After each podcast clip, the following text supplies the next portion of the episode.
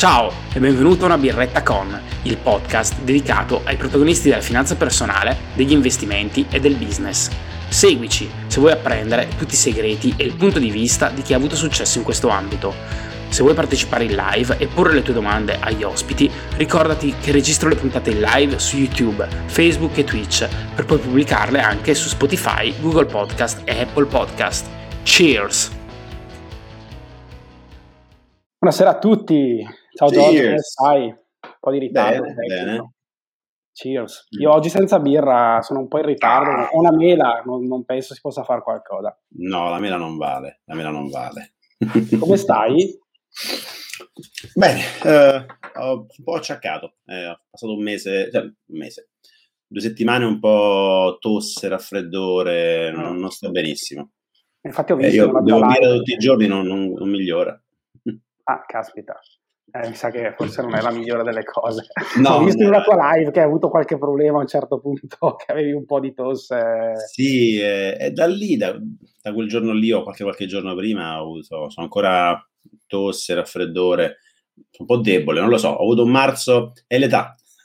L'età, È l'età, ho avuto un marzo a cannone, ho fatto mille cose come tutti i vecchietti e poi dopo adesso Sei andato a sono correre. Eh? Ah, però, cioè, qua, qua è criminale però, veramente, ecco, il brutto, se mi si chiedono le cose negative della Svizzera è che la primavera è un po'... ha fatto 20 gradi, meno 5, 20, meno 2, ha nevicato ieri notte, Ok. ora sta a 5 gradi, cioè, cioè, aprile così, a Roma ad aprile si va al mare. Sì, sì, certo. Tu come stai? Bene, bene, dai, anch'io un po', un po' preso tante cose, però bene, sì. Mi sono perso un po' degli tuoi ultimi aggiornamenti, mi...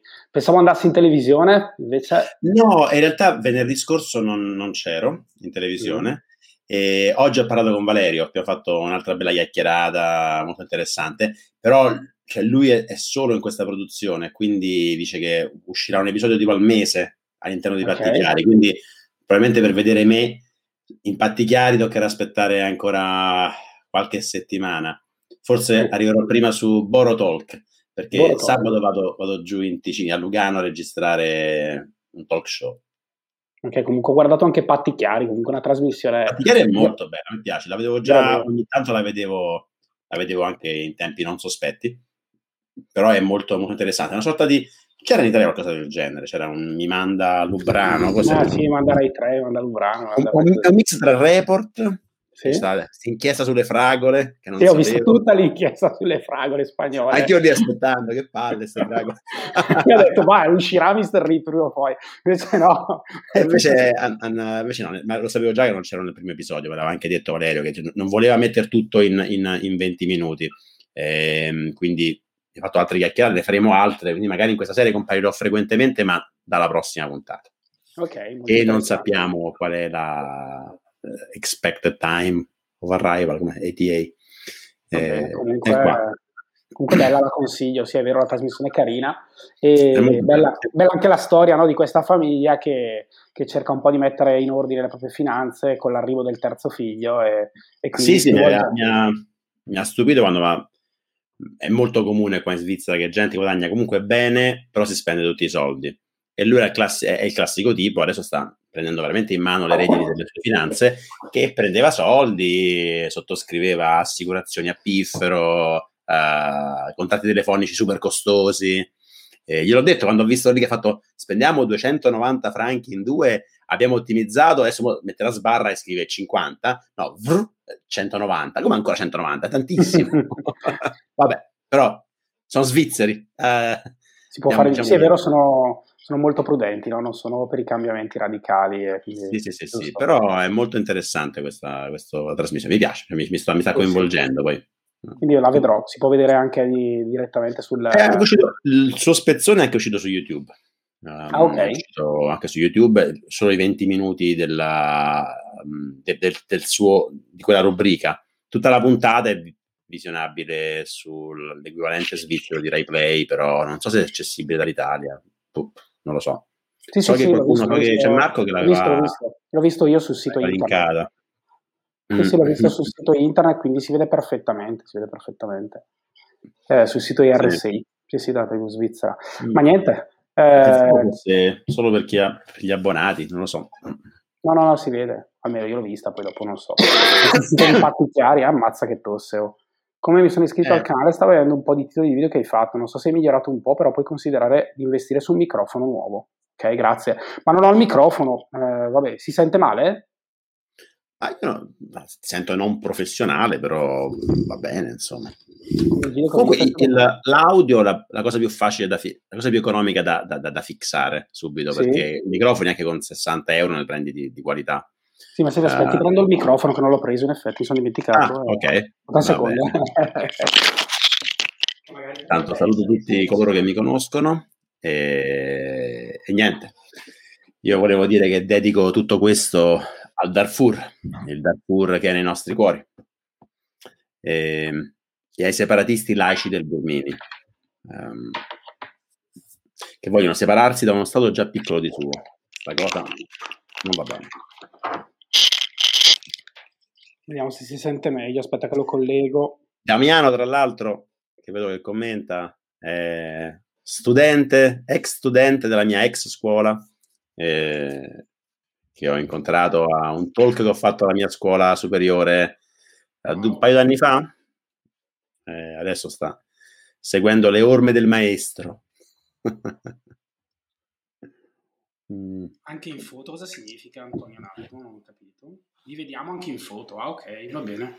Foto? No, boh, vabbè. Ok, ci vedo. Si sente meglio così? Oh, wow, che bomba.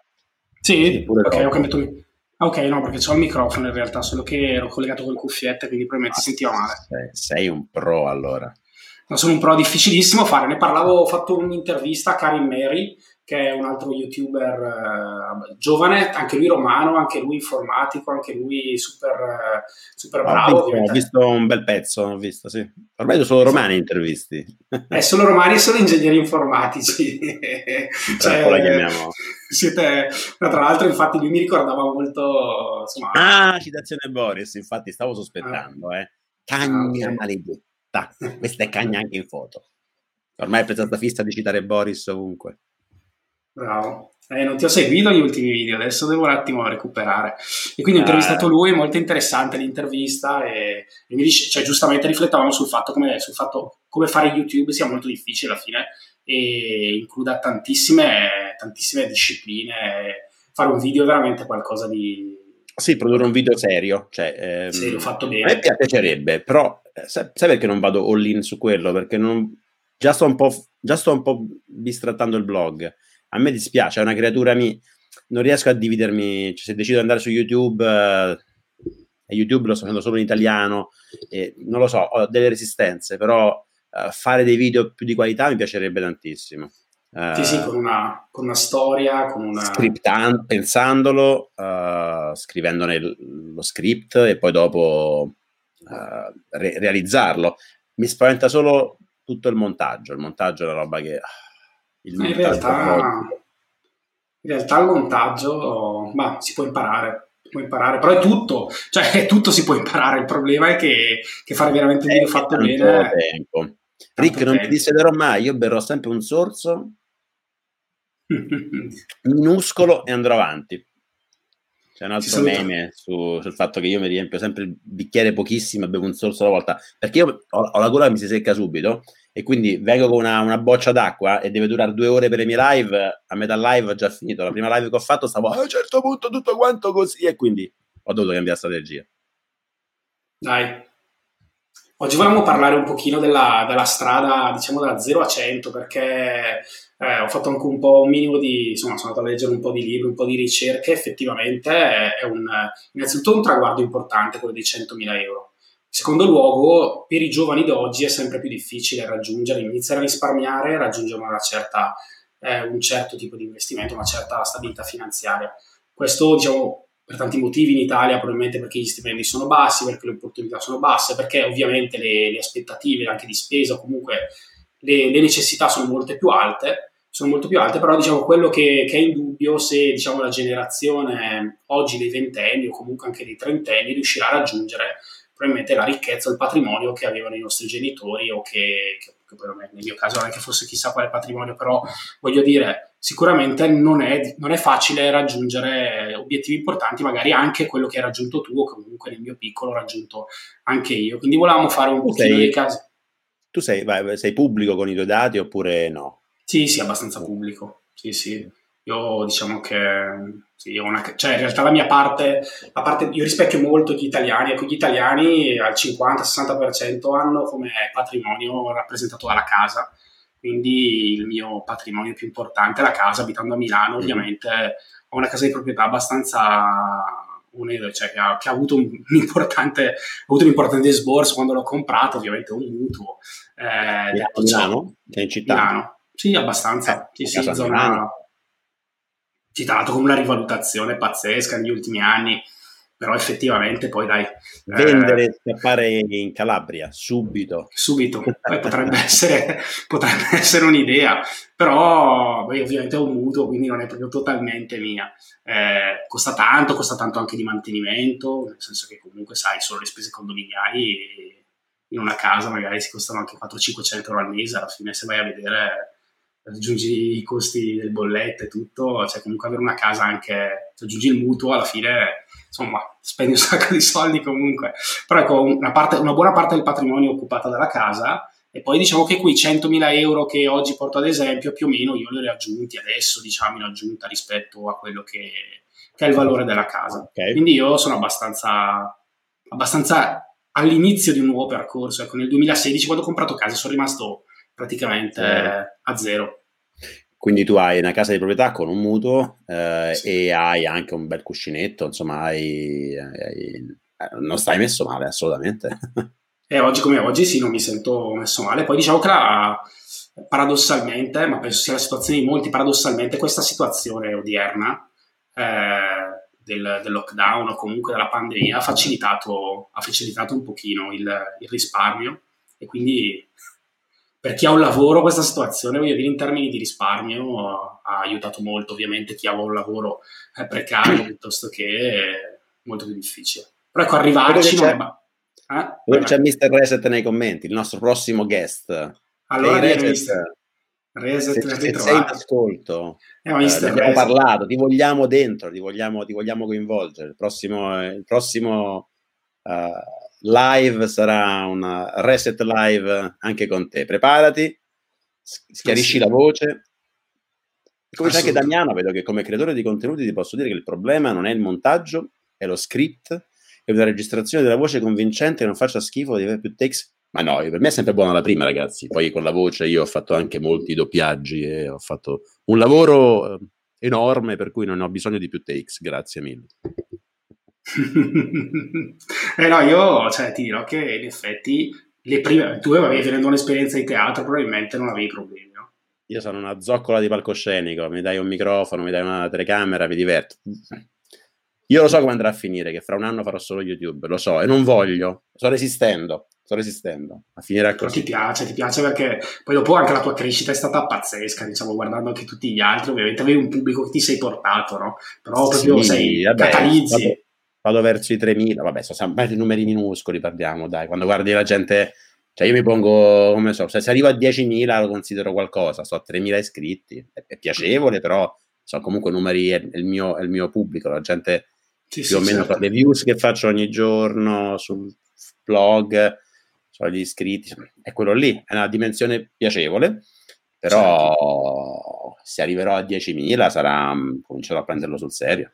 Sì, però leggevo, ascoltavo uno youtuber che si occupa mm, più che altro di produttività, di robe del genere, lui diceva che, che lui, non so, avrà un milione di iscritti, un inglese molto bravo, adesso io non mi ricordo bene il nome. Chiedono che birra stiamo bevendo. Una Vice. Vice Beer, solo Vice Beer. In casa una mela, oggi è una mela.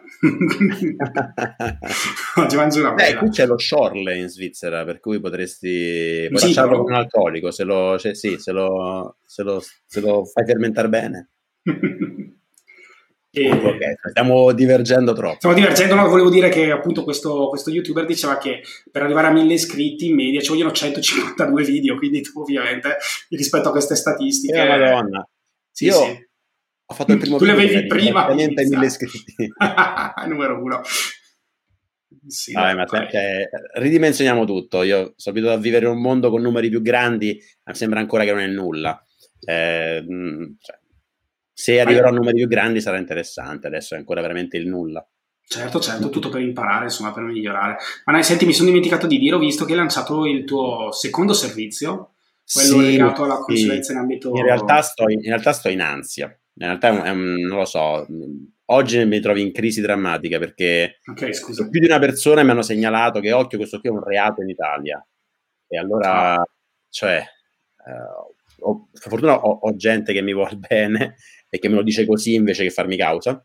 Uh, però alcune cose non si possono fare se non si è abilitato. Io ingenuamente sono, sì. sono ingenuo, sprovveduto, però poi sono anche molto cagasotto perché faccio delle cose e mi rendo conto che, che magari eh, non si può fare. E allora quindi poi mi spavento, dico, oh mio Dio, adesso se qualcuno ha fatto lo screenshot e mi, mi denuncia. In realtà è un po' un casino, um, uh, perché, perché, ho scoperto, insomma, grazie a gente che me l'ha segnalato, che la, la, la, lobby dei financial advisor in Italia è qualcosa di, di, di, di allucinante.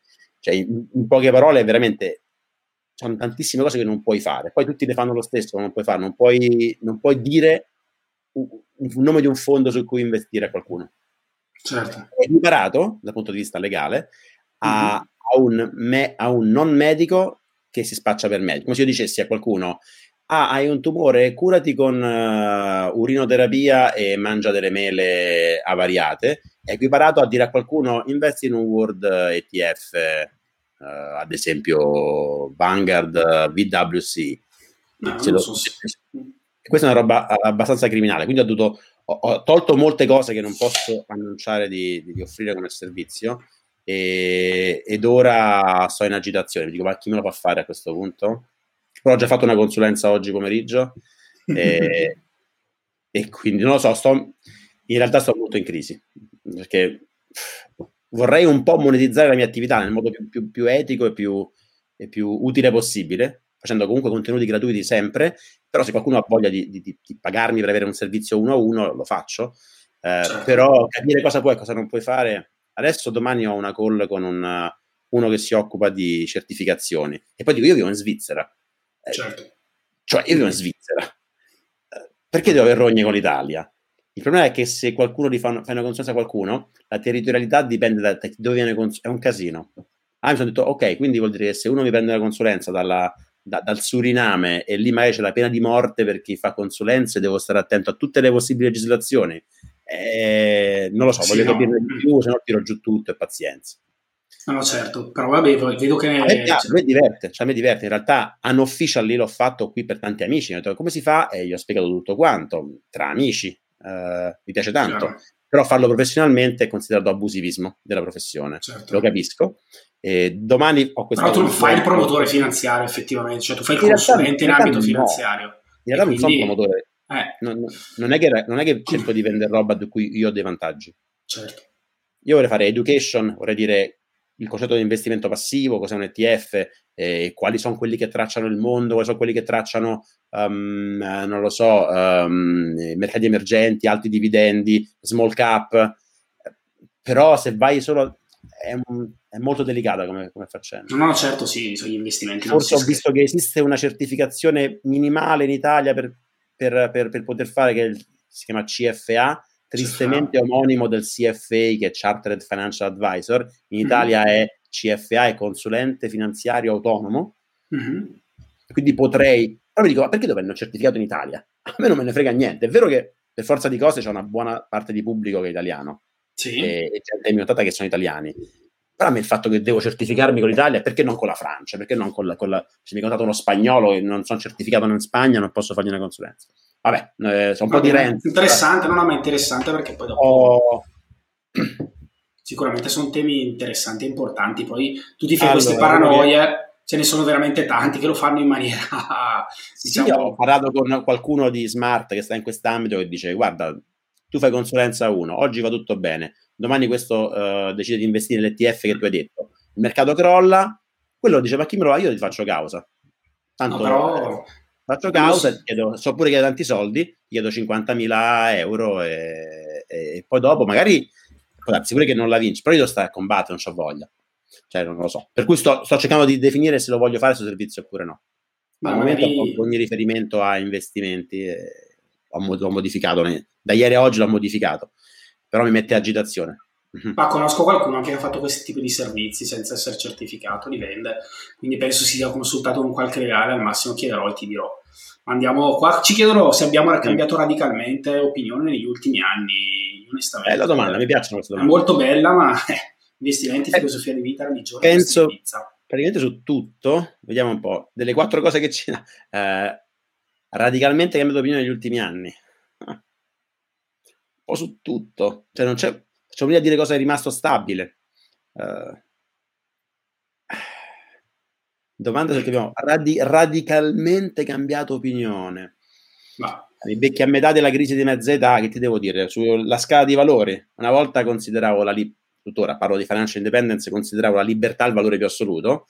Quando hai famiglia, hai figli, sai che comunque la libertà è limitata e quindi eh, i valori assoluti cominciano a cambiare eh, e quindi la libertà potrebbe essere negoziabile. È tristissima come cosa. Questa forse è la cosa più, più, più, più dolorosa che, eh, su cui sto riflettendo ultimamente. Vi dico, forse vale la pena che rimango a lavorare in un lavoro che mi fa schifo per il bene della mia famiglia. Eh, questo è, non è bello da dire. No, deluderesti tutti. Ma non ti fa schifo in realtà, no? Immagino questo lavoro. Non ti fa totalmente No, il mio lavoro attuale non mi fa schifo. È che non, non è più mio cioè non è più mio. È come immagina, tu lavora, lavori a un ristorante che fa soltanto arrosticini e poi mm-hmm. diventi vegano. Cioè, eh, cioè che ci vai, che non ti licenzi, magari è pure bravo il capo, ti pagano pure bene, però non vai ogni giorno a fare gli arrosticini. Chiaro. Io faccio l'esempio, faccio l'esempio sulla, sul, sulle gusti sessuali, però non è molto... sì, no, bisogna stare attenti a quello che si dice. Ma io invece cambiamenti radicali, devo dire, eh, non, ne ho mai, non ne ho fatti ultimamente, anche per me i figli sono stati un elemento dirompente, nel senso che quando hai due figli capisci che forse insomma devi prenderti un po' di responsabilità e la libertà ovviamente un minimo viene meno, eh, la pizza più o meno io poi mangio un po' tutto, cioè sono un po', per me va bene tutto, io non ho problemi anche... Io faccio perché... pizza bacon e nduia, è diventata la mia preferita. Vedo che ho, visto che, ho visto che te la chiedevano qui la, la pizza. Sì, no ragazzi, io sulla pizza questa è filosofia, eh? proprio mm. uh, faccio il mio impasto con la mia formula magica che non dirò mai, la stendo con la mia bottiglia di vino. Ho visto che non rompete le balle, video. tutti quelli che vogliono un mattarello, in queste teglie non, non mi ci sta il mattarello, la bottiglia di vino californiano presa dai colloqui di Google è un cimelio storico e, oh. e poi dopo bacon e nduja è la mia è la, è la pizza rip ok mamma mia capolavoro è leggera? è digeribile? Eh, diciamo che se sei debole di stomaco... Io poi in genere c'è anche il peperoncino sopra, cioè peperoncino calabrese sopra. Perché l'anduia non è, non è sufficiente. L'anduia è un falso mito, l'anduia veramente non è piccante. Ha quel no. sapore simpatico, ma non è piccante, perché eh, io mh, ho sempre mangiato tantissimo peperoncino, mi piace molto il piccante.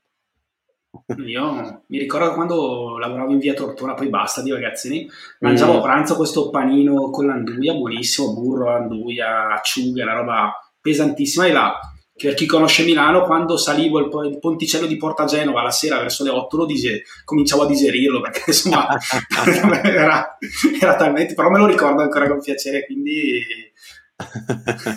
molto interessante. Sì, fondi attivi verso fondi passivi sicuramente sì, uno dei temi. Dai, entriamo un po' nel... Volevamo un po' partire con un esempio, volevamo partire dall'esempio di un giovane che si trova oggi, diciamo, al primo impiego e io ho ipotizzato un guadagno di 25.000 euro all'anno, che non so se può essere, penso che se qualcuno di giovane, c'è di giovane all'ascolto, ho provato a fare un po' di ricerche prima, però io penso, secondo la mia esperienza, che quello possa essere uno stipendio medio purtroppo. A Milano, primo impiego da, informa- diciamo da informatico. Sì, ma io anche Penso che sia forse anche A, cioè anche chi prende di meno. Anche alto, certo. Sì, perché il primo impiego solitamente è uno stagista, no? In realtà in Italia purtroppo con il vizio anche magari di prorogarli questi stagi. Diciamo neolaureato. Neolaureato. Tutorial pizza rit in farcita di ETF, ottimo. E, e ho, vi- ho, usato questo sito, adesso non so, non ho mai provato, proviamo a vedere se si riesce a condividere il sito. Riesce. Vediamo un po' se si riesce fatto qualche simulazione? No, ho visto il tuo, mm, questo sito che avevi consigliato, Screen Sharing with Diseases with two, two Monitor, yes. Cioè, abbiamo due monitor, schermo 2, vediamo. Ok. Ho visto questo, questo tuo, l'ho, trovato citato da qualche tua, in qualche tua...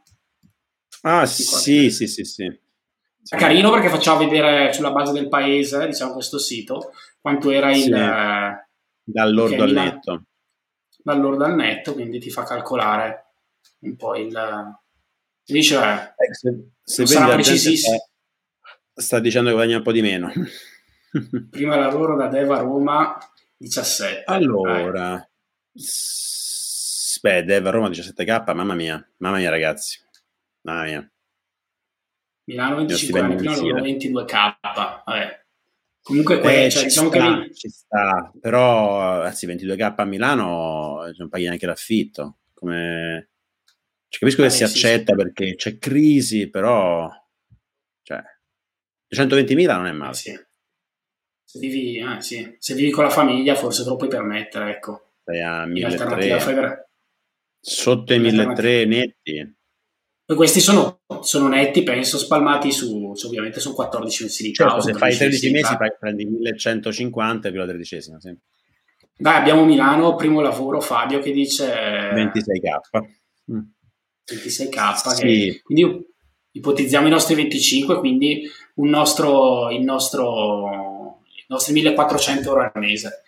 E, ok, i nostri 1400 euro al mese ovviamente diventa... Uh-huh eh, bisogna un pochino cominciare a scegliere no? se andare sull'extreme saving all'inizio oppure se, eh, se diciamo, decid- cioè, decidere se invece far, togliersi qualche sfizio e, e, magari comprarsi la prima macchina, farsi qualche rata, eh, iniziare a spendere oppure come dici tu stando a Milano magari spendere per, per la come dire, spendere per l'affitto quindi diciamo investire sulla propria professione, magari fare un investimento un po' diverso. Eh, secondo me sì, dipende, dipende da che...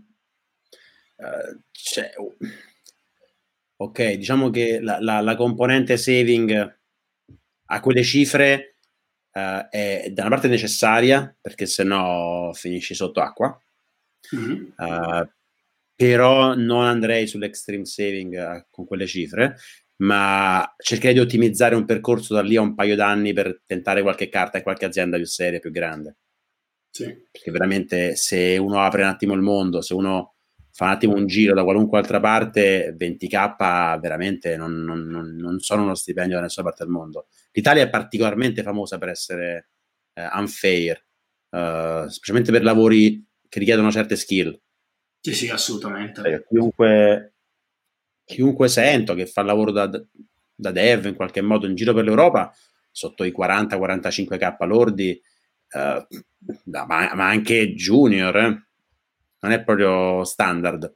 Quindi a 20k, a 20k devi soltanto usare quel, quella, quel periodo lì per capire come guadagnare almeno il doppio. Assolutamente. Sì, sì. Priorità sì. è eventualmente skillarsi, eventualmente ehm, più che toglierti gli sfizi, io, io però veramente farei ancora una vita da uh, studente plus, plus uh, professionalizzazione.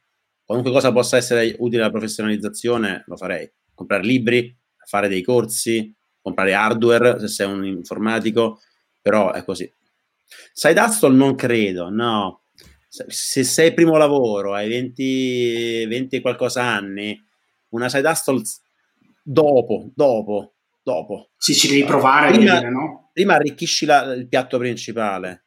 Certo, punta sul lavoro principale e... Fai il salto di qualità, entri in qualche azienda grossa, altro che sai d'asta. A meno che non, a meno che non pensi che andrà in quella direzione per sempre dopo. Tu dici, io il lavoro lo tengo solo per, per pagarmi le spese all'inizio mentre voglio fare qualche altra cosa.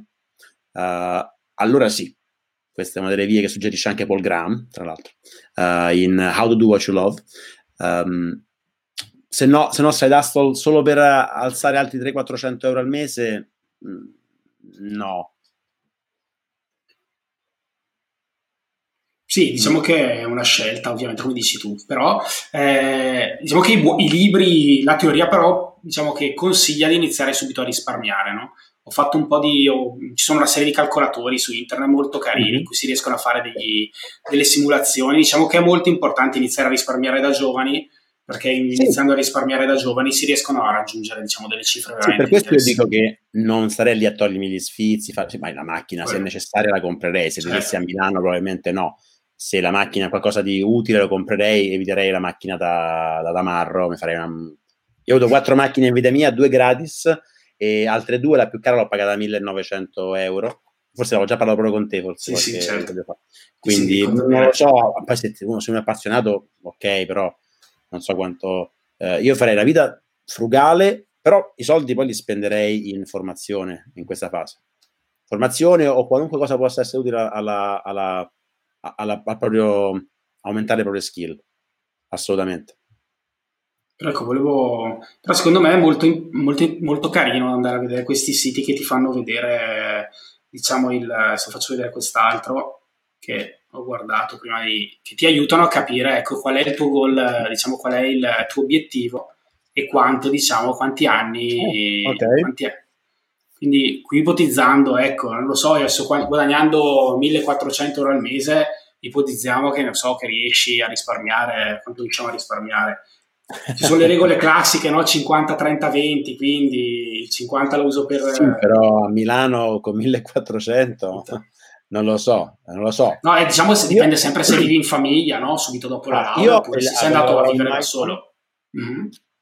Sì, quello è un altro fattore. Io venivo da fuori, certo. da fuori quando sono stato in Milestone, il mio primo, il mio primo lordo era 26.000 o 26.500, però distribuito su 13 o 14, 13 c'era un bonus a fine anno che in realtà era buono, era solo un deferred payment, per cui okay. dicevano che un, un, tredicesimo te lo davano a fine anno, non era il bonus, era... Vabbè.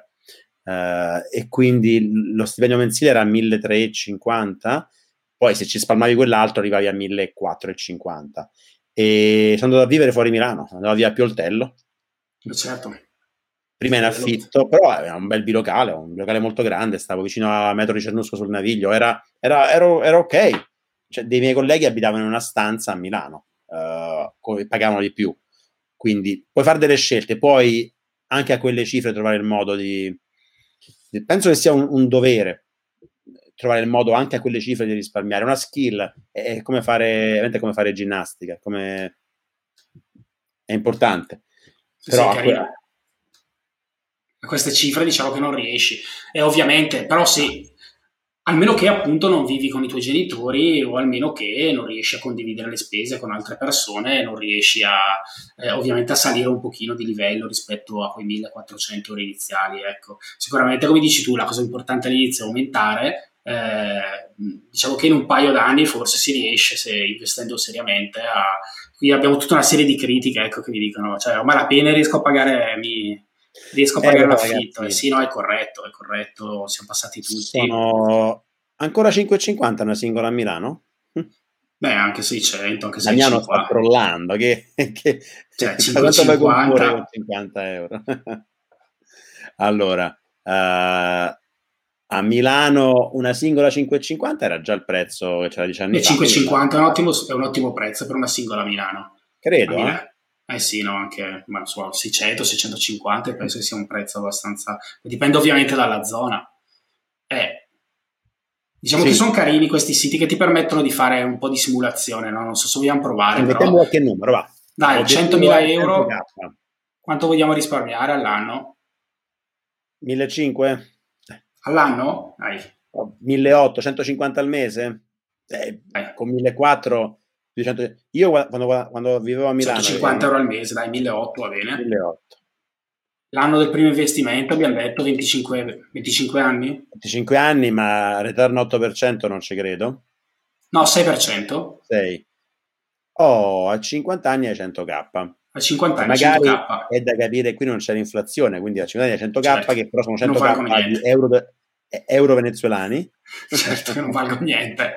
Quindi diciamo che evidentemente si capisce che ovviamente tutti possono arrivare a 100.000 euro, ma con uno stipendio di questo tipo No, assolutamente. O con un risparmio di questo tipo, evidentemente non vale la pena, no? Cioè, ma evidentemente vivere a Milano con, con uno stipendio di questo tipo, come dicevi tu, è, evidente, è abbastanza, abbastanza difficile, no? Abbastanza. Questi tutti che dicono, ah, la fai facile, tu guadagni tanto. Se guadagni poco, eh, se guadagni molto poco e a malapena arrivi a fine mese, eh, devi lavorare esclusivamente sul trovare il modo di guadagnare di più. Il problema qual è? Che chi ha questa priorità in genere casca poi vittima di tutti gli schemi, quelli diventa ricco, fai il corso con me a 997 euro, ti insegni a fare trading eh, e con 1000 euro ne fai 10.000. Il problema è questo qua, che al momento grosso della, dell'offerta per chi è in questa situazione e non ha una certa, non ha delle skill di base molto forti, è che diventa vittima di, queste, di questi squali. Um, quindi dico, per questo quando la gente mi dice serve una laurea al giorno d'oggi, eh, se ce l'hai e poi hai un lavoro da 1400 euro, puoi pensare di fare un salto di qualità. Se non ce l'hai e entri, vitti, entri in questo circolo di mm-hmm. lavori, mm-hmm. Che tra l'altro poi se non hai una laurea, trovare un lavoro da 1400 euro al mese è anche difficile. Uh, entri in questo circolo qui e non ne esci più, poi fai una vita di galleggiamento. Eh, che uno, un operaio ben qualificato probabilmente li guadagna eh, tranquillamente. Sì, sì, sì, però, però quello, so, quello non, non, può raddoppiare. No, certo, può fare degli straordinari, può fare punto, delle cose in più. A quel punto per, per, chi non ha davanti a sé una prospettiva di carriera uh, eccezionale, a quel punto lì diventa fondamentale imparare a risparmiare, ottimizzare tutto. Un conto è arrivare a, a 50 anni, poi che hai 100.000 da parte, un conto è stare sempre ogni fine mese a sperare che il mese sia più corto di quello precedente perché non ho soldi a quarta settimana. Ecco, quindi io diciamo che... due percorsi. Percorso di colui che è non skillato e, e, e ha un lavoro eh, con poca prospettiva di, di, crescita, per quella persona lì comunque eh, imparare a risparmiare il più possibile è una skill necessaria e forse è l'unica via per crearsi un minimo di sicurezza alternativa. Non diventerà mai financial independent. Non no. diventi financial independent con questo stipendio a meno che non sei la persona che intervisterai fra un paio di giorni, credo. Certo. Ho visto che, che, c'è France, che c'è Francesco Narmenni, certo. Sì, sì, eh, mi, vi seguirò, vi seguirò perché mi, mi, mi eh, Se vuoi intervenire con qualche domanda ti posso provare anche a mettere live, senza farla in tre, ecco, non, molto interessante la, la, persona, certo. Quindi, Sono curioso. Beh, ovviamente iniziando prima ho provato a cambiare nel nostro simulatore mettendo 20 anni anziché 25 cambia, quindi eh, scende di 5 anni. Quindi sempre 25, sempre, sempre 25, 25 anni. Sì, sì, però a 45 voglio dire raggiungeresti la tua financial independence. Ovviamente non hai bisogno di vivere Non è financial independence, con 100 eh, Scusami. Sì, sì, certo. Tua, il tuo obiettivo di 100.000 euro. Ovviamente, eh, ovviamente però puoi non vivere a Milano, puoi diciamo, fare delle scelte di tipo diverso, insomma, puoi, puoi sceglierti un posto in cui magari hai meno prospettive eh, e non, diciamo, e cercare di massimizzare il risparmio. Quindi diciamo che proviamo a fare una simulazione maggiore, diciamo che proviamo a risparmiare un pochino di più. Pensiamo di avere il primo aumento, il primo aumento potrebbe essere, come diceva qualcuno, solo passare magari anche da 25 a un 30-35 mila euro, quindi avere magari anche 200 in più di aumento. 200 in più di aumento. Altri 2004, fai 4002, cioè che sarebbero 350 che cifre strane. Sì. Ma già così, se parti a 20 anni, in 15 anni hai raggiunto 100k. Prova a mettere, prova a mettere un milione, che non, non milione. manca moltissimo. Eh? Poi il compounding comincia a funzionare. A 40 anni hai 100k e yes. hai infinito. a 71 anni arrivi a un milione, che non è male. Eh? Però con 350 euro al mese investiti. 4.200 euro, quindi capisci che in realtà sì, il tasso interesse composto sì. funziona. Riusciamo a investire 500 al mese, andiamo quindi a 6.000. Facciamo il nostro obiettivo di 100.000 euro. Ah, ci arrivi in un attimo, in 11 anni. A 36 anni sei, sei già... 500 al mese comincia a essere una, un bello obiettivo. E considera che, vuol dire, ok, la persona, ok, ci sono i giovani che iniziano, dire, iniziano a lavorare quando sono ancora a casa con i propri genitori, quindi l'obiettivo di risparmiare 500 euro al mese può essere un obiettivo realistico per molti. anche se vedere anche con stipendi non molto alti. Ci sono persone che vivono in provincia, quindi anche in quel caso vedere si può risparmiare un po' di più. Ovviamente se vieni nella grande città e cominci a renderti indipendente, eh, magari ti limiti un po' nelle spese, ovviamente 500 euro è tanto, ovviamente quando guadagni 1400 euro, ma non è impossibile anche, anche in giovane età. E ti aiuta molto, ti aiuta molto nel, nel, nel cominciare a accumulare una piccola somma da parte. Eh, ma vedo, Vediamo, vedo commenti interessanti, vedo. Vediamo il milione, scusa, giusto per il milione, comunque 66. Che è 60... la pensione, arrivi alla pensione con un'altra pensione bella ricca in parallelo. Certo. Che male poi, non fa. Che ovviamente Anche poi... la pensione ufficiale, quando la persona che oggi ha 25 anni arriverà a 66 anni, vediamo che sarà saltato il sistema pensionistico. Eh sì. Quindi da una parte è anche una, è anche una necessità pensare a quello. So che un 25enne non, non, non pensa a quello, però purtroppo viviamo in una situazione in cui eh, le nazioni sono indebitate, i sistemi pensionistici sono stati eh, molto generosi eh, a discapito delle future generazioni, tra cui anche io, eh, non penso che io vedrò una pensione dignitosa, forse qualcosa dalla Svizzera potrei vedere, eh, però i sistemi pensionistici, quelli, eh, quelli, quelli, base, quelli di default, quelli obbligatori, avranno revisioni su revisioni verso a ribasso per, per, forza di cose. Quindi, quindi, in qualche modo uno dovrà pensarci. Perché, perché ragazzi, vent'anni fa la gente aveva, faceva lo stesso lavoro tutta la vita, no? Mio padre, mio nonno, eh, chiunque di noi ha genitore o, o chi sì, sopra sì. che faceva lo stesso lavoro. Ormai non conosco più nessuno che oggi ha meno di 50 anni che non abbia fatto 50 lavori diversi. E, e sapete quanto è stressante questo? Ce lo sapete, lo sapete, ma forse siete giovani, no. Ma non so, non so te Giovanni qual è la tua situazione, ma io ho cambiato mille lavori, eh, ho cambiato città, ho cambiato nazioni e, e a 45 anni sono bollito. Cioè mio certo. padre ha fatto lo stesso lavoro per 40 anni e a un certo punto era anche un, un, un non lo so, era un tempo in cui non c'erano i computer, non c'erano i telefoni, eh, al lavoro magari c'erano i giorni che andavi lì e giocavi a carte, cioè non lo so, cioè diventato... non, è, non è un ambiente chiaro, stressante. Chiaro, a 60 chiaro, anni tecno... poteva fare il suo lavoro. A la tecnologia ha cambiato veramente, veramente. Oggi noi a 60 anni stiamo a mandare curriculum a cambiare azienda perché quest'altra, cioè, a 60 anni noi siamo cotti, siamo bolliti. Sì, sì, ma... Quindi devi per forza pensare assolutamente a renderti indipendente il più possibile. Indipendenza è, un, è uno spettro, no? Uh, se stai a zero e se sei dipendente dal tuo stipendio, hai, hai, hai, un mese di sopravvivenza. Se hai raggiunto 100k messi da parte, hai tempo per respirare e piano piano puoi costruirti una indipendenza, una parziale indipendenza dal sistema al quale adesso stiamo contribuendo, che non sappiamo se esisterà fra qualche anno. Questa qua mi piace questa domanda. Secondo voi conviene, comprare, conviene iniziare a risparmiare prima di comprare casa o meglio concentrarsi su comprare casa e poi iniziare a risparmiare? Ma io ti direi che l'acquisto comprare della casa... casa è... Comprare casa non si discute.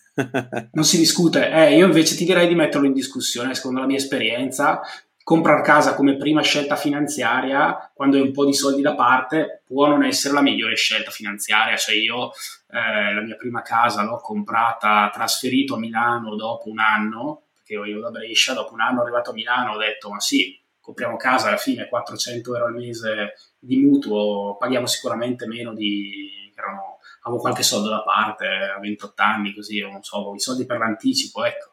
Quindi pagare il mutuo per me alla fine è come pagare l'affitto, molto meglio. Il problema è che dopo, quando, dopo la casa, una volta che ce l'hai, hai delle spese fisse, poi quando sono eh, andato a venderla, sì. eh, sono arrivato in una bolla di mercato perché avevo deciso di cambiare zona e volevo vendere quella casa perché volevo comprarne una più grande, ero in, un momento in cui la bolla era esplosa, quindi i prezzi erano scesi, per un anno non ho venduto casa, magari ho fatto delle scelte finanziarie e quando sono andato a comprarla ho venduto degli asset che magari erano investiti bene o comunque avevo investito per un periodo che non pensavo fosse quello. Insomma, ti condiziona molto le scelte finanziarie. Se non è, le case vanno comprate, diciamo che tendenzialmente, per come la vedo io, eh, vanno vendute, insomma, non vanno, cioè, almeno o fai trading di lavoro, quindi fai trading di immobili, compri e vendi immobili, altrimenti non andrebbero tenute, insomma, andrebbero...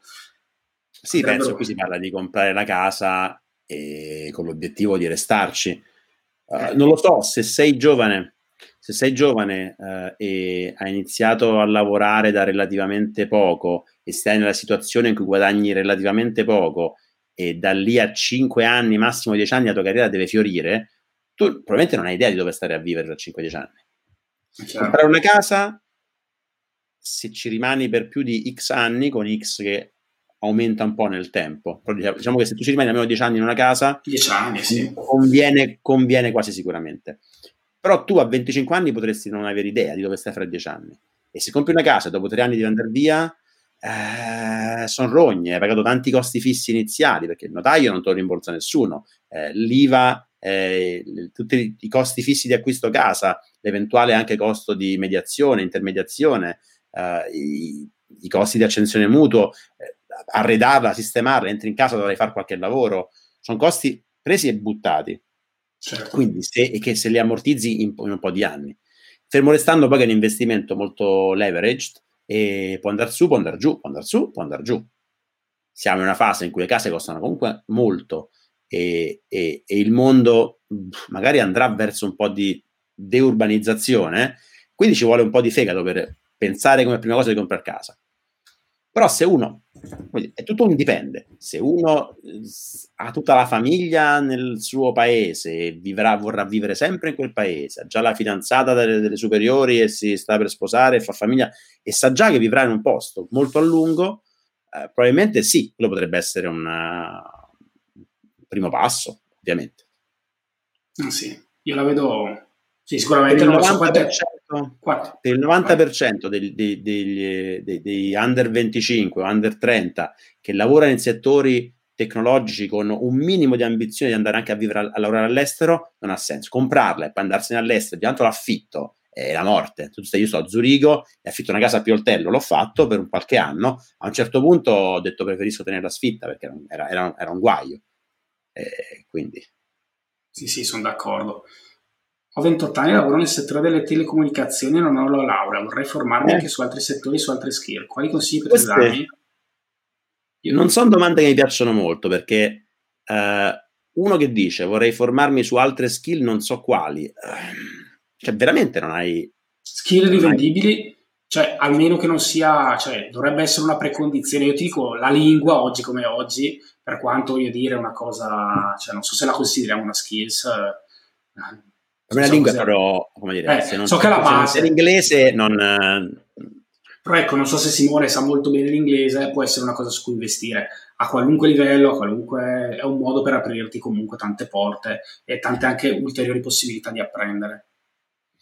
Lavori nel settore delle comunicazioni, che significa? Um, sei uno sviluppatore, sei un project manager, sei un program manager, sei un product manager, sei un uh, sales, eh, significa tante cose.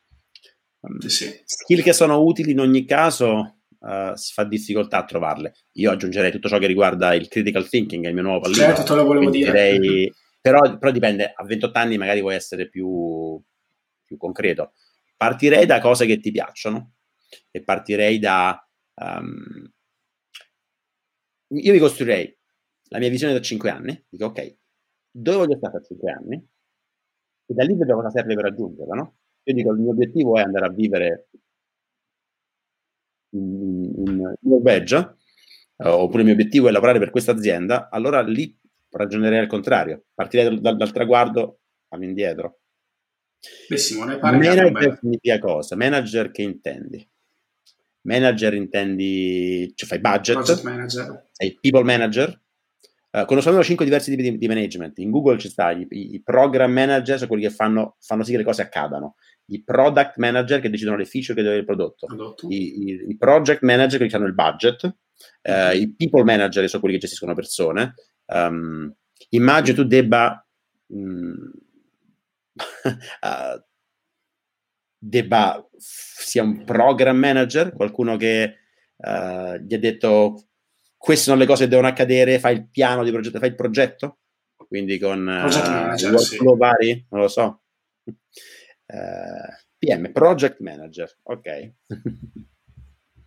Beh Simone, poi ci sono delle competenze, voglio dire, che possono essere valide in tutti i campi, no? Quello diceva il critical, che diceva Giorgio. Project manager secondo me è qualcosa che ha molto a che fare con, uh, con uh, business e con... Non lo so, io farei... Un, non dico un MBA perché gli MBA cominciano a perdere valore, secondo me, mm-hmm. um, però qualcosa che ha a che fare con um, finanza aziendale, non lo so. In genere uno step, costi... uno step può essere quello di entrare in financing, però, però, non è un settore che conosco molto bene, per cui non, non ti saprei dare consigli più, più specifici. Ah, quest'altra domanda bellissima. Sono un ingegnere elettrico e sto per laurearmi. Eh? Ah. Eh, no, vedevo. Eh, mm, sono ingegnere elettrico e sto per laurearmi. E quindi non sei ancora un ingegnere elettrico. sei uno studente di ingegneria elettrica. E anche uno di laurei, se non fai l'iscrizione all'albo, non sei un ingegnere ancora. Ha più senso fare uno stage in una grande azienda o oh, stage in grande azienda? Io sono per, io sono per ragazzi, il 90% della, de, del successo economico viene se vinci la lotteria. Inteso come lotteria. Eh, ricancelliamo questa frase. Intendo dire, se riesci a entrare nella tua Google, se riesci a entrare nella, nella top azienda, se riesci a guadagnare certo. una stipendio a sei cifre. Quindi, piuttosto che fare un lavoro vero, una media azienda, e hai 1500 euro al mese, fra due anni magari ti lasciano a piedi, eh, ottimizza per vincere la tua lotteria. Che non è una lotteria che c'è un biglietto su mille, se sei skillato e sei bravo, le grandi aziende assumono. C'è un 30, 40, 50, 70% di possibilità che tu vinca la tua lotteria. Una lotteria con un, un buon, uh, con un buon success rate, per cui ottimizza per quello. Ottimizza per quello. Stage in grande azienda? Super sì. Poi grande azienda che intendi? Una robetta italiana o intendi che stai facendo uno stage a, alla Intel? cioè, dipende. Se per grande azienda intendi la Peragottari Spa e la media è la Peragottini, dipende, però io sono più per fai un bello stage um, serio in cui impari qualcosa in una grande azienda. In genere il filtro è, se il suo stage è, è, è, da sfruttato, non è una grande azienda. In Google gli stagisti pigliano più di 5.000 al mese, per capirci. Ogni volta sta frase è abbastanza... Eh? Sì, ripeti questo. Eh. Come vedete, la formazione su Coursera. Eh, visto... È un'ottima piattaforma. Eh, l'intervistato della scorsa puntata Karim, Karim diceva che lui la usa per formarsi anche lui la trova molto buona. Stavo cercando anche dei corsi. Sì, è un'ottima. Eh, guarda, è il posto Coursera, anche edX. A me piace molto più edX, ha più roba tecnica. Mm-hmm. Uh, Coursera, edX, uh, Udemy ne so poco, ma su Coursera edX ho fatto anche io corsi, tutti gratis. Una volta volevo quasi pagarne uno perché dico, dai, che cavolo, mi danno gratis un corso di Stanford, 50 dollari per un certificato prendiamoli, proprio non l'ho fatto. Sì, per il certificato ti fanno pagare, no? Sì, però veramente, ragazzi, è ridicolo. Uh, sì, sì. Io mi sono iscritto e inizierò a breve su edX il corso che mi hanno detto tantissimi, hanno suggerito, che è, eh, aspetta, ha milioni di review, mi sono iscritto, non ricordo, pensa, pensa che serietà che c'è. Ma il tema, il tema, l'argomento? Eh, il tema è, è, è, The Science of Wellbeing, mi pare? Science eh, of Wellbeing. Aspetta che lo trovo, eh. Ciao Marco. Aspetta che lo trovo. È su edX, mi pare. Uh, con la mia mail o con quell'altra. Vediamo un po'. Uh, sì, The Science of Wellbeing. Eh, pare che sia il più scientifico corso che c'è, con fantastiche review, su, mm-hmm. su, sul senso della vita, su cosa ci dà felicità. Ormai sono in questa fase un po' più spirituale. È interessante questo, molto interessante. Su Coursera sì, o su edX, scusi, hai detto? Eh, um, su edX. Su edX? Vai, questo qua magari lo mettiamo nelle note. No, Coursera, scusa. Coursera. Coursera. Se non dovesse, se non fosse troppo, se non fosse troppo impegnativo, magari eh, posso provarci a farlo anch'io. Anch'io sono in quella fase lì, insomma, 43 anni, probabilmente sono l'età giusta per. 3 milioni e mezzo di, di, learners, di gente che, che l'ha fatto. E mi hanno suggerito degli amici qui a, a, a, Zurigo ho un gruppo di amici in cui ci vediamo una volta al mese, un mastermind group. Non so che è una parola mastermind, ormai usano molti guru, però il concetto di mastermind group nasce da, penso, Benjamin Franklin, che è mhm. un gruppo di mutuo aiuto su problemi un po', non so, ti incontri con gente con cui ti dai dei feedback aperti e chiedi aiuto, gli altri ti rispondono. Eh, non aiuto nel senso, eh, oh ragazzi, ho, ho paura, ho bisogno di soldi. esporre problematiche complesse e farti, darti feedback reciproci. E, e, due amici mi hanno consigliato, fai questo dopo che ho finito Designing Your Life, si prova a fare questo qua che è molto complementare e ti dà un po' una bella, uh, una bella visione scientifica, per quanto scientifico possa essere, del concetto del well-being. Quindi Andiamo. mi sono iscritto e mi voglio committare a farlo, a farlo seriamente, perché comunque, nonostante sia un periodo bello, mi sento un po' stressato, mi sento un po', un po cotto certo. al, al centro dei cambiamenti. Beh, visto dall'esterno sei uno che ti si butta veramente tanto, quindi rischia un po', no? Di, cioè, ci metti tantissima energia, quindi rischi di...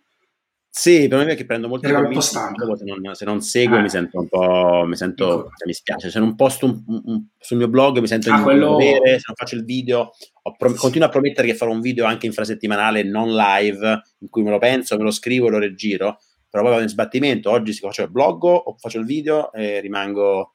Anch'io sul blog, se non riesco a scrivere l'articolo al fine settimana vado in sbattimento. Questa settimana eh. ho pubblicato uno durante la settimana che avevo lì pronto, un'intervista che ho fatto sul mondo dell'arte, peraltro, e ho fatto un'intervista a questo Deodato Salafia, che, che è una, diciamo, una persona che ha una casa d'arte, c'è cioè una um, galleria d'arte, comunque sull'investimento in arte, sull'arte, lui è un po' un teologo, filosofo, quindi sulla, mm-hmm e quindi molto interessante, però ecco non ho scritto io nulla, in, mi sento un po' in colpa, quindi questo, tra questo sabato e domenica farò uscire qualcosa. Insomma, eh, è un po' la crisi del, del creator, no? Sì, perché poi vedi le statistiche, vedi che c'è stato un picco il sabato e la domenica, almeno io vedo questo, no? E quindi mi, so che qualcuno è andato a cercare la, l'articolo nuovo, non l'ha trovato, e quindi dico, caspita, eh, sì, chissà sì, come no, l'hanno presa. No? Per, sì, sì, sono quelle. Questa mi introduce la, la, domanda di Luciano a cui io non so rispondere, onestamente, perché veniamo a uno di quei punti che volevo... Interessante. Stavo vedendo il tuo, il tuo, articolo su informatica, teologia ed arte. Sì. Eh, Godel Escherbach, cosa... eh sì, eh... Quasi, più o meno. Sì, sì. Ok, scusa, stavo... No, vai, vai. Come lo, leggo, come lo leggo? Sì, sì, ma è un'intervista interessante. Allora, quanto pensi possano in media, vai vai, variare, variare i costi, costi annuali, annuali di una coppia? Dopo la nascita di un figlio. Se ora spendessi 30.000 euro con un figlio di settimana, quanto posso aumentare? Tu che stai in Italia, che ci dici? Eh, io dico, a questo punto faccio una confessione a tutti, io non sono mai riuscito a tenere un budget eh, accurato delle mie spese, quindi io ti direi che eh, so che parlare di finanza personale e non avere un budget è un pochino... Però budget tu intendi, tu intendi anche non le tracce. Sì un, trac- sì, un, tracking delle mie spese, ecco sì. Anche io il budget non lo faccio, io faccio, faccio traccio, ma non, sì, non sì, stabilisco certo. non, fai, non fai, un budget per il futuro. Sì, sì, scusami, il tracking.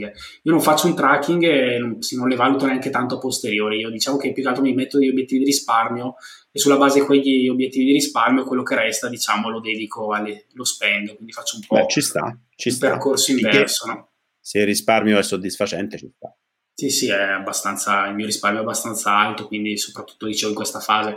Quindi non, la nascita del figlio dei figli onestamente cambia un pochino cioè la nascita i primi anni a me non hanno cambiato tantissimo le spese cominciano ovviamente con la scuola quindi con con l'asilo, eh, se vai in un asilo, eh, comunque gli asili nido sono molto cari, con eh, so, la babysitter, i corsi estivi, tutti questi tipi di spese cominciano a essere importanti, quindi tra virgolette la formazione, comunque tutto il tempo che tu non hai da dedicare ai bambini ma che devi delegare a terzi, quello diventa un costo molto importante. Eh, oggi come oggi, non so, devo dire, il costo annuale di una babysitter eh, può essere importante, no? cioè nel senso che i miei figli hanno 5-9 anni e puoi spendere meno di 600-700 euro al mese, quindi non so. Ne fai uso? Eh, fai uso sì. abbastanza babysitter? Mm, sì, sì, sì. E, sì, questo voglio dire è un costo sicuramente. Costi esti- corsi estivi sono una mazzata, nel senso che qua in Italia la scuola finisce a giugno e dopo eh, devi trovargli qualche attività da fare. Le attività pomeridiane comunque a cui i figli devi iscrivere perché oggi è diventato obbligatorio non, anno- non fare annoiare i bambini. Quindi... Eh, io pensavo di riuscire a resistere a questo trend, al momento, vabbè, ancora c'è una fase pre- prescolastica, però penso sia veramente difficile andare contro i mulini a vento. Cioè, oggi che fai? Come ti comporti? O, o decidi di andare a vivere in un posto più isolato, se stai in mezzo alla società, per quanto tu possa dire, io dicevo, no, no, io sarò un genitore diverso, io mi, mi, mi imporrò, mia figlia avrà tre giochi, eh, tutti hanno la biciclettina a un anno e mezzo, quella, quella pedagogica, tutti a certo. tre anni provano la biciclettina, quella col primo con i pedali, che fai tu? Non lo fai? Che fai? È difficile. Ci metti una società ricca in cui dicono, oh, soldi di guadagni che fai? Non lo fai? È difficile. A, a Zurigo la situazione dei bambini è, è diversa. Qui abbiamo un'impennata ai primi anni mm-hmm. e poi mhm. dopo cala e non torna più a quei livelli, così dicono. Cioè qui i primi anni di vita Uh, poi se i genitori lavorano entrambi, però da, da, da, da, tre mesi e mezzo già mandi il bambino alla, al nido, che, che, è terrificante.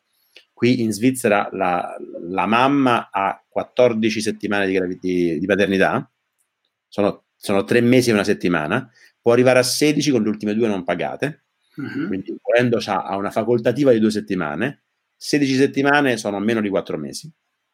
Dopo torni al lavoro se torni al lavoro, tuo bambino a tre mesi e mezzo uh, va al nido. E il nido qua è, è, lo dico sempre, ormai sono quasi noioso, il nido qua ha dei costi criminali.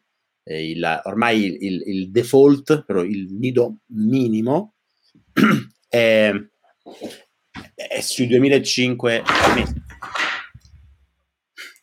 Sta dicendo grande violato, bellissimo il sì, libro. Sì, sì. Eccolo vedo, vedo il nido sono 2005 al mese e sotto i 18 mesi, fino a un anno e mezzo, il bimbo o la bimba pagano un fattore 1,5 per, sono 3.700, 3.700 al mese, fino ad un anno e mezzo. Quindi se la mamma... al mese? Per il primo anno e mezzo sì, paghi a un fattore moltiplicativo di 1,5, alcuni 1,4, perché i gruppi da 12 bambini le gestiscono tre educatrici eh, sopra un anno e mezzo, fino a un anno e mezzo servono gruppi da 8 a, per legge svizzera, tre educatrici possono guardare 8 neonati, 8 bebè, eh, mentre tre educatrici possono guardare 12 bebè, 12 bambini da un anno e mezzo ai 4 anni. Quindi il costo per bambino è maggiore. Quindi qua in Svizzera, se fai figli all'inizio, è una sassata in, in, indescrivibile. Eh, ovvio che uno può sempre scegliere, la, la, la, mamma non lavora o il papà non lavora. Sì, e, Beh, ma anche in Italia, voglio dire, è una scelta che in molti fanno. In Italia quindi... un privato nido quanto sa? 800, 600? Sì, non, si, non ricordo, però... Sì, 600? È sì, tanto, di più, di più, di più. Sì, sì, 700? Sì, sì nido privato anche 700, sì, comunque spendi. E... Eh, in Svizzera 2005, se vogliamo, è una delle poche cose che che riesce a essere, eh, nonostante la Svizzera i salari sono più alti, però cioè, tre volte ah, di più, sono tanti. Vabbè, perché il costo del personale è evidentemente più alto, quindi è un'attività eh, che sì, ha esatto. tanto personale, quindi alla fine. Sono più stringenti, non c'è nessuno qui che non fa le cose a norma, ti, ti ammazzano, quindi servono anche il real estate, cioè il bambino... Ciao Marco. E, e poi eh, comunque qui la scuola dell'obbligo comincia uh, più in là, un anno più in là rispetto all'Italia, anche un anno e mezzo, perché se, se tuo figlio è nato dopo il primo agosto, va a scuola l'anno che compie 5 anni, va alla, al kindergarten, alla, all'asilo, quindi rimane al nido per un'eternità, è un costo mostruoso. Mia figlia per fortuna è di aprile, quindi andrà a scuola uh, a, alla, all'asilo, alla materna, a quattro anni e qualche mese. Quindi ancora ho un anno e qualche mese di esborso criminale e poi dopo diventa gratis. Da gratis fino all'ora di pranzo. Se vuoi fargli fare il tempo pieno, altre sassate, però minori, minori rispetto a queste attuali. Quindi qua il bambino nasce ti costa 2000 al mese. Primi, se, se, se, non va a scuola non costa quasi niente. Come comincia ad andare al, al nido costa una valanga dopo scende di molto e sale lentamente in fase adolescenziale. Sì, ecco, poi dopo... Però qui, eh, a meno che non caschi nella trappola di fargli fare scuole montessoriane, che ti incastrano, che sono private. Al nido molti ci cascano perché eh, ovviamente reputo che siano eh, dal punto di vista didattico interessanti l'approccio Montessori, certo. non stiamo qua a, a, discuterlo più di tanto perché ha anche i suoi lati negativi. Um, però mentre il nido... Silicon Valley va tanto, no? Quindi anche sì, i fondatori di Google... Nascono altre cose, lì stanno nascendo altri tipi di, di esperienze. Scuole adesso, okay, però, però, diciamo che anni fa sì, i fondatori di Google, molti hanno fatto, hanno fatto il montessoriano, che è un po' più... uh, esperienziale è, è leggermente meno sociale è leggermente meno sociale i bambini che fanno sulla Montessori anche i miei amici che fanno la mia Montessori i bimbi sono molto più bravi manualmente intellettivamente meno, meno disposti a collaborare non c'è molta collaborazione e, e scambio tra bambini eh, però al di là di questo qua volevo dire che, che se vai a scuola montessoriana la, il nido costa come il nido normale, quindi dici, vabbè, a questo punto lo mando di là. Però poi dopo che fai? Quando ha 4 anni non lo, mando, non lo continui a mandare alla Montessoriana privata e quindi continui a pagare quelle cifre del nido fino a 12 anni e lì però ovviamente devi tagli, tagli le pugnalate. Comunque anche qui a Milano stanno arrivando delle scuole, cioè sta entrando un po' quell'approccio delle scuole private, quindi anche in Italia immagino. Eh, con delle, Milano, con delle... Milano non è Italia, dai, Milano è veramente certo. il resto d'Europa. Milano però con, con delle cifre però. pazzesche, con delle, insomma, delle fee. C'è gente con soldi infiniti. Milano sta, sta a, appoggiando il, il, modello del lusso, no? Certo. Andiamo, facciamo la parte subito, la, la, la parte premium della certo. città con appartamenti super costosi. Funziona, funziona. Sì. Mi sono perso un po' di, di domande, ma diciamo che cioè, Davide Di Termini che chiedeva, che ha, ho letto un po' le sue la sua esperienza, sostanzialmente lui ha, ha lavorato nell'IT, poi dopo andiamo un po', andiamo alla prima domanda, ah, okay. diceva. Ah, ho 25 anni, diplomato IT, subito dopo ho iniziato a lavorare come IT, help desk, programmazione di via, dopo alcuni anni l'azienda ha puntato su di me, mm-hmm. tras- mi sono trasferito a Shanghai, non più come programmatore ma come ufficio acquisti. Okay. Volevo chiedere, con un curriculum come il mio, cosa può mancare per poter essere appetibili a grandi aziende, aziende estere? La laurea è anche in questo caso indispensabile.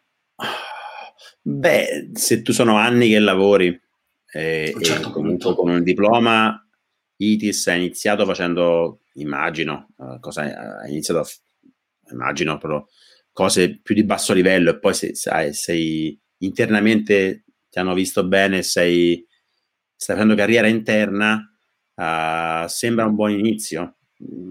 Mancano un po' di informazioni, manca ad esempio, cioè la tua azienda c'è ancora prospettiva di crescita, guadagni già bene, uh, che, che, che, tipo di mansioni importanti hai. Quello fa più curriculum adesso. Se vuoi fare formazione extra, la farei per uh, anche di targetizzata, del tipo um, mi pongo un obiettivo particolare che è lavorare come questo ruolo in questo tipo di aziende e vedrei, cercherei gente che ci lavora e che, capire cosa serve. Se no, al momento sembra un percorso interessante. Ti, ti sottopagano ancora? Sei ancora schiavizzato? Cioè, queste sono domande. Da... Mm? se stai bene, hai fatto una bella crescita e vedi che l'azienda crede in te, ma, la, ma qualunque altra azienda ci avrebbe creduto, hai già più o meno i numeri per provare a fare altri salti di qualità, credo. Laurea, non lo so, se iniziare a 25 anni con una... E non, non so se Davide, non penso che abbia 25 anni Davide, 25 sì, anni, no, 25, 25 anni. anni. Vabbè, caspita, allora sei ancora giovane, sì. Sei giovane, però se di però sei a Shanghai, 6-7 anni fa eh, puoi farti dei bei corsi, voglio dire, alla fine, per, che sono anche perché hai una maturità tale a 25 anni, con un'esperienza di lavoro, comunque un bagaglio importante, tale per cui insomma apprendi anche magari delle cose specifiche in maniera molto. Ma io investirei molto sul network, ecco, quello su cui una cosa molto importante è investire sulle persone, quindi su farsi assolutamente un network. sì, assolutamente sì. Alla fine io cito spesso Design in Your Life ti mostra come le statistiche che sono in possesso al, al Design Institute di Stanford sono che l'80% dei lavori non si trova mandando curriculum così a aziende che non conosci. Quasi tutti i trasferimenti interni per raccomandazioni, ma raccomandazioni nel senso buono del termine. Certo. Sono anche raccomandazioni nel senso brutto del termine, ma il grosso è raccomandazioni del tipo, oh questo ragazzo è in gamba, uh, assumiamolo perché so come lavori, perché ho lavorato con te, perché ti conosco e il network fa, fa il 90% del lavoro. Quindi se hai fatto un salto di qualità e, e hai modo di, di, di, fare network, la laurea potrebbe essere un po' impegnativa. Sì, oggi come oggi sì. Vabbè, Marco ci fa una domanda che è un po' quella che immagino ti, faranno, ti avranno fatto in molti. Diceva come allora, fanno, cioè ovviamente tu rappresenti uno spazio. Allora, scusa, eh, vai, vai. un lavoro umile o tanti immigrati come vivono? Ci sono network di società. Ma sicuramente io ho visto. Um, qui comunque i lavori anche umili sono pagati non malissimo. È ovvio che sono pagati di meno, però ad esempio eh, difficilmente si guadagnano meno di 4.500. C'è un movimento del fair salary uh, per i lavori certo. nell'edilizia che sono 5.000 franchi al mese. Cioè, molti cantieri espongono, qui si, qui si fanno solo fair salary, quindi niente sotto i 5.000 al mese. Lordi rimangono 4.000, magari anche di più, perché quelli stipendi sono bassi. Eh. E comunque con 4.000 al mese netti qui ci vivi, ci vivi da Dio. Cioè, se, se sei di mantenere una famiglia, se devi mantenere una famiglia e sei un manovale, in quale altra parte del mondo ad oggi ci vivi? Sono curioso. Um, e gli ammortizzatori sociali ci stanno un po' meno per chi, per chi non ha una storia nel paese. Um, cioè, se sei appena arrivato e fai il manovale e dopo sei mesi di licenziano è un po' difficile. Però se sei qui, eh, dopo un pochi anni assumi, hai un permesso di soggiorno significativo e perdi il lavoro, ci sono ammortizzatori sociali. Ne ho beneficiato anch'io per cinque mesi. Ok. Quindi... E comunque sì, probabilmente io vedo, ho, ho purtroppo una visione un po' biased perché sono circondato da persone fin troppo benestanti e mi dispiace. Io spesso a mia moglie dico dobbiamo farci amici più gente, no, cioè, come dire, più persone che vivono in condizioni non come i nostri amici, ex colleghi, tra i quali sono quasi il più povero. Uh, vorrei vedere come sta la gente che non vive in questa bolla. Eh, però non è detto, non è detto che, capito, se sono persone che hanno iniziato, se magari comunque hanno uno buono stipendio, riescono a tenere sotto controllo le spese, hanno degli investimenti, spesso sono delle persone che, che riescono comunque a... Ecco, vorrei, sono curioso di chiederlo a Francesco magari giovedì nella live, che lui direi uno che ha scelto anni fa di, di ritirarsi un po', quindi spendere 5, vivere con 500 euro al mese guadagna con YouTube, la scrittura dei libri, eh, il blog prima, secondo me se andassimo a confrontare i conti correnti e l'investi in patrimonio eh, scopriremmo che probabilmente li ho messo molto bene, ecco. Beh, lui è un po' lui è estremo, lui è... Molto estremo, però ce n'è, c'è tanto è estremo, non, non, non, è una critica, nel senso che sono scelte. Devi no, comunque no, essere allineato con chi vive assieme a te, devi eh, invidio, invidio perché io mi sentivo in, in, quella direzione, però poi la vita mi ha portato da altre parti e, e, certo. e non so se sarei in grado di, di, di, avere un approccio così estremo alla frugalità. Sono, mi affascina. Veniamo al, diciamo, nei nostri esempi. Abbiamo fatto, io ho fatto delle ipotesi di rendimento al 6%, no? Eh, cosa ne pensi? 6% secondo te è corretta? Come, come diciamo, no, al giorno d'oggi no. Eh, eh, io sono un, po', sono un po' pauroso. In questo momento sono pauroso. Con questa condizione attuale 6% uh, after inflation, nel senso che se domani la certo. lira diventa la lira dello cioè l'euro diventa l'euro dello Zimbabwe, è ovvio che facciamo tutti il 10.000%, però magari abbiamo detto che 6% reale come ritorno è... Oggi oltre ai mai su, sul Bitcoin, eh, scusami, ma... Cosa? Oggi sì, Bitcoin, domani si quota Coinbase, quindi va bene, ok, va bene, va bene. Sì, sono curioso di vedere, vabbè, così vedere, sarà ovvio, farà più 100%, farà cose pazze, già vale 100 billion, mamma mia. Sì, sì, sì, sì. Quindi tu eh, dici, oh, però diciamo veniamo da anni in cui i rendimenti sono stati quelli, sono stati molto importanti. Sì, però secondo me stiamo... Siamo arrivati al, in fondo. Siamo bruciati molto ritorno futuro, eh, nel senso che stiamo pompati con tutti i prezzi e non so, continuiamo in questa, in questa corsa verso l'infinito a questa velocità, quando i fondamentali delle aziende non stanno muovendo a quella velocità. Cioè le aziende uh, stanno come, come, come earnings stanno forse il 20% sopra il bottom di un anno fa, ma il, market cap è raddoppiato del mondo. Il mondo un anno fa vale metà di oggi. Non lo so, io sono un po' scettico su, scettico. sul lungo termine. Però io ho 44 anni, ho un po' paura. Certo. Uh, un, un, capitale, diciamo. Mm. un, ventenne, ci si deve buttare in tutte le scarpe quasi sperare che proprio domani ci sia il crollo dell'universo. Eh, assolutamente. Cristian De Vita ci chiede se, se, il dottorato di ricerca ne valga la pena. Sono a metà e penso che non sia sufficiente a fare ricerca. Sto muovendomi per fare networking ed esperienza importante negli Stati Uniti. Penso sia, sia questa la cosa giusta da fare. Sì, sì, sì, sì. Perché io ho fatto un dottorato, io ho la mia esperienza di dottorato di ricerca, ho fatto un dottorato di ricerca in economia qui in Cattolica a Milano, però l'ho tu fatto... Finito? Sì, l'ho finito, però... Ah, sei, sei PhD? Ah, cazzo, complimenti. Grazie, sì.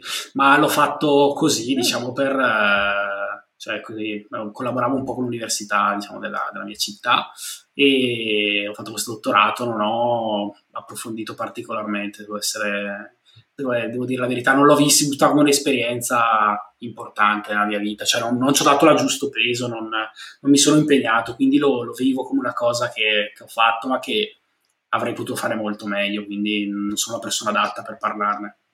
Beh, io ho iniziato il dottorato nel 2004 e nel 2005, dopo due anni e mezzo l'ho mollato. E, tanto in, machine learning e oggi faccio ricercatore in machine learning e guadagno quattro volte quanto la, il professore ordinario che mi faceva da tutor, è fantastica sta cosa, eh, quindi ho, ho, veramente dei dati che non corrispondono alla realtà. Um, nelle grandi aziende il dottorato di ricerca, um, nelle, nelle, big tech, ha un valore molto, molto alto. In Google, in Facebook, qui c'è Oculus, Facebook Oculus qua a Zurigo, tutti amici, tutti i dottorati, tutti i PhD, se vuoi lavorare nel mondo della AR, VR, machine learning, un dottorato ti aiuta. Ma come mai, Però... scusami questa domanda fuori luogo, come mai tutte queste aziende, poi magari mi rispondi anche dopo, come mai tutte queste aziende a Zurigo, visto che il costo del lavoro diciamo, non eh, è basso? Non è... Anch'io. Lo sono sempre chiesto anch'io. È che è un centro che attrae talenti, è una sorta di network effect, no? Okay. Tutti stanno qua, ci vuoi stare anche tu.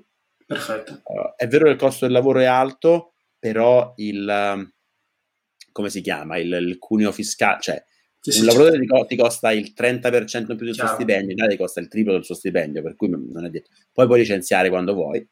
Uh, e probabilmente hai sconti fiscali di altro tipo. Nonostante questo, comunque ti costa di più assumere persone qui. E, però um, diciamo qui gente ci viene volentieri. Mr. Reset ci accordi sulle tasse ad hoc. Co- sì, dici? Ah, eh, le okay. aziende probabilmente hanno negoziato tipo delle tassazioni fa- Beh, lui, ha, lui ha, ha, ha, un punto di vista più manageriale del mio in, in, una, in un altro settore. Uh, io sto solo speculando sulla base di first principle thinking okay. e quindi uh, ok, non lo sapevo. Um, non lo sapevo, adesso non lo so ancora, però è un, una, sia un buon punto, probabilmente eh, tante aziende lo fanno. Da approfondire. Può darsi, non so se Google aveva tutto questo sconto fiscale, sì, però gli stipendi me li dava Google e gli stipendi miei, lordi con contributi pensionistici, cibo gratis, quello non è che non penso che, che il, il Gemind glielo rimborsava. Quindi forse sì, dal punto di vista fiscale qualche vantaggio, però gli stipendi li paga lo stesso. Quindi il eh, dottorato comunque resta una buona, sicuramente sì, un, un ottimo punto nel curriculum. Una postilla, una postilla. Il dottorato ti apre delle, delle porte molto vantaggiose, ma sono poche porte. Cioè il dottorato uh, è un biglietto in più della lotteria, in cui però è un po' una lotteria. Cioè una lotteria in cui magari il 5% riesce a fare successo. Uh, però, però um, in alcuni campi specifici. Mentre una laurea ti apre a, a, a, a un successo base ti dà già, come si chiama, il Pareto Principle, no? 80-20. 80-20. Eh, con la laurea hai, hai l'80% 80% dei, dei, dei, benefici dell'educazione li hai già presi, il restante 20%, eh, dottorato ti aggiunge un altro piccolo pezzettino e sono investimenti di, di anni. Credo che sia più una vocazione. Se uno vuole fare um, carriera accademica, eh, credo che sia necessario e, e, veramente è una vocazione.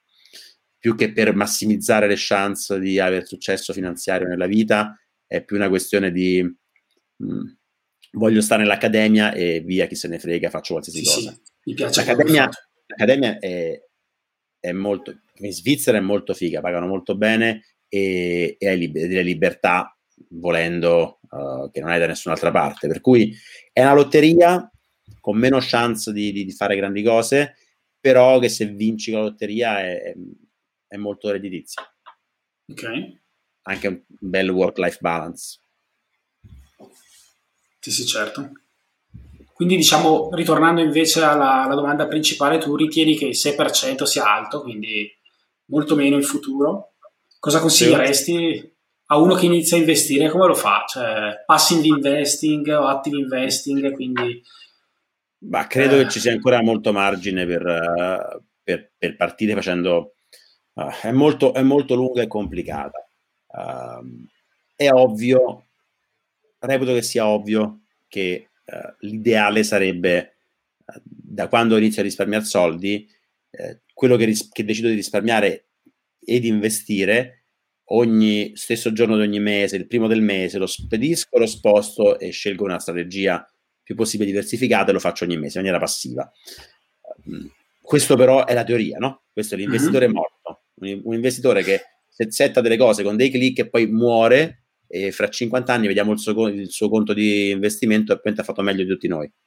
Um. La pratica è che ci sono dei fattori che sono un po' più difficili da controllare, l'emotività individuale, le circostanze della vita, quindi, um, che dire, io uh, credo che suggerirei di investire passivo almeno il 90, se non 95% dei propri soldi e tenersi sì. una valvola di sfogo per, per, per, per farsi qualche colpetto così per giocare, ma con la consapevolezza che ci si fa male o che si, si, si raddoppia in una notte e fai oh, allora sono un genio, ma sempre il 95% non lo devi toccare, deve essere passivo.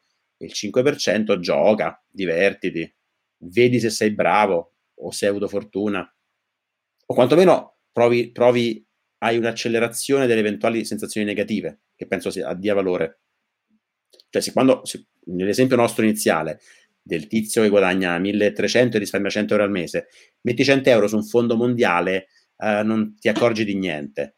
Se invece una parte te la giochi con più adrenalina, eh, lì capisci quanto tu sei pronto a, accettare rischi, no? Se tu dici io di questi 1500 euro che, nel, che risparmio nell'anno, uh, 100 mi voglio probabilmente giocare 10 per leverage su Bitcoin e vedi che una volta fanno boom, una volta fanno boom, uh, lì capisci ho dormito bene, sono stato agitato, fa, fa, per me investire in questo modo, impari un po' di te stesso, prima che lo fai quando magari hai più soldi e lo fai male. Eh sì, visto che tra la gente che mi chiede aiuto spesso c'è gente che uh, ha fatto cazzate con i soldi e, e magari alla prima occasione vogliono fare i trader mh, mm, e, e, si fanno male o magari gli va bene una volta e poi si rifanno male dopo. È bene imparare a farsi male con, con, con piccole cifre eh, early sì, sì. in your investing career. Certo. No, io ne ho fatti tanti di errori, soprattutto inizialmente, ne ho buttati tanti di soldi a un certo momento pensavo di essere diventato un esperto del forex, ho fatto, ho fatto davvero tante cose sbagliate, però okay. tutti insegnamenti e ovviamente È sono un arrivato... che li fai con una parte molto contenuta, no? Eh sì, sì, piccole cose, però alla fine sommate, se vado fare, se vado a vedere quanti soldi erano, alla fine ne ho persi un po' di soldi, perché quando parti da giovane è facile farsi, farsi un pochino prendere da quella, da quella, foga di investire in borsa, fare trading, poi dopo le pubblicità sono sempre quelle, no? I, I modelli, molti sono quelli, anche quando qualcuno prima ci parlava di side hustle eh, o comunque di trovare delle, dei modi alternativi per guadagnare dei soldi. Io, beh, non so tu, però quando guardo qualunque video su YouTube viene fuori il guru che ti dice fai dropshipping, fai, eh, fai questo corso, eh, quello è il segreto. Un eh. male da cui bisogna liberarci il prima possibile. E penso che i giovani, come dici tu, ecco, è giusto come dici tu, cioè quindi il 90%, 95% lo destino a, qualco, a un investimento passivo e il 5% me lo gioco, cioè voglio dire poi me lo voglio giocare in, voglio andare al casino piuttosto che voglio andare eh, sui mercati e utilizzare magari qualche strumento anche rischioso perché mi dà godimento. Ci sta, ci sta e col 5% le cose anche super rischiose. Deve essere però sì. il 5%. E deve essere sì. che pure se quel 5% ti dà ritorni Beh. mostruosi, tu prendi, consolidi, eh, metti nella, nella, nella, nel meccanismo di sicuro ti rigiochi il 5% ogni volta. Eh certo. Non di più, non di più. Sì, sì. Quindi li vendo i bitcoin io, che dici? non lo so, io ora annuncio che ho aperto un account con Coinbase e voglio vedere che succede. Voglio provare a sporcarmi le mani giusto per... Siccome voglio che crollano, allora ci metto mm-hmm. due soldi io, si crollano e finalmente ci diamo delle balle sta cosa. sì, sì, no, no, è abbastanza, è abbastanza interessante. Annuncio, annuncio che voglio, voglio, provare, ma per cazzeggio a mettere due soldi, due soldi. Speriamo di no, ecco, speriamo che non... Che non Posso... Sono sì. talmente di soldi finti, però io l'ho raccontato un pochino nella, nella live con Karim, no? io praticamente erano quegli anni lì in cui, adesso non mi ricordo esattamente, però nel due, non so se, insomma, parecchi, qualche anno fa, insomma, 5-6 anni fa, ho cominciato a avvicinarmi a quel mondo lì, mi sembrava un'idea interessante, ecco, io non ne capivo la filosofia, non ne capivo il, la tecnica, il codice, così, però capivo anni che... fa. Sì. Mm. Eh, potevi... E... Quindi sei, sei investito da 5-6 anni? Sì, ho capitali modesti, hai soldi, cioè modesti relativamente, però eh, ad oggi ti dico solo come, la, come, perché secondo me è interessante per far capire, voglio dire che le fortune poi nella vita capitano anche, no?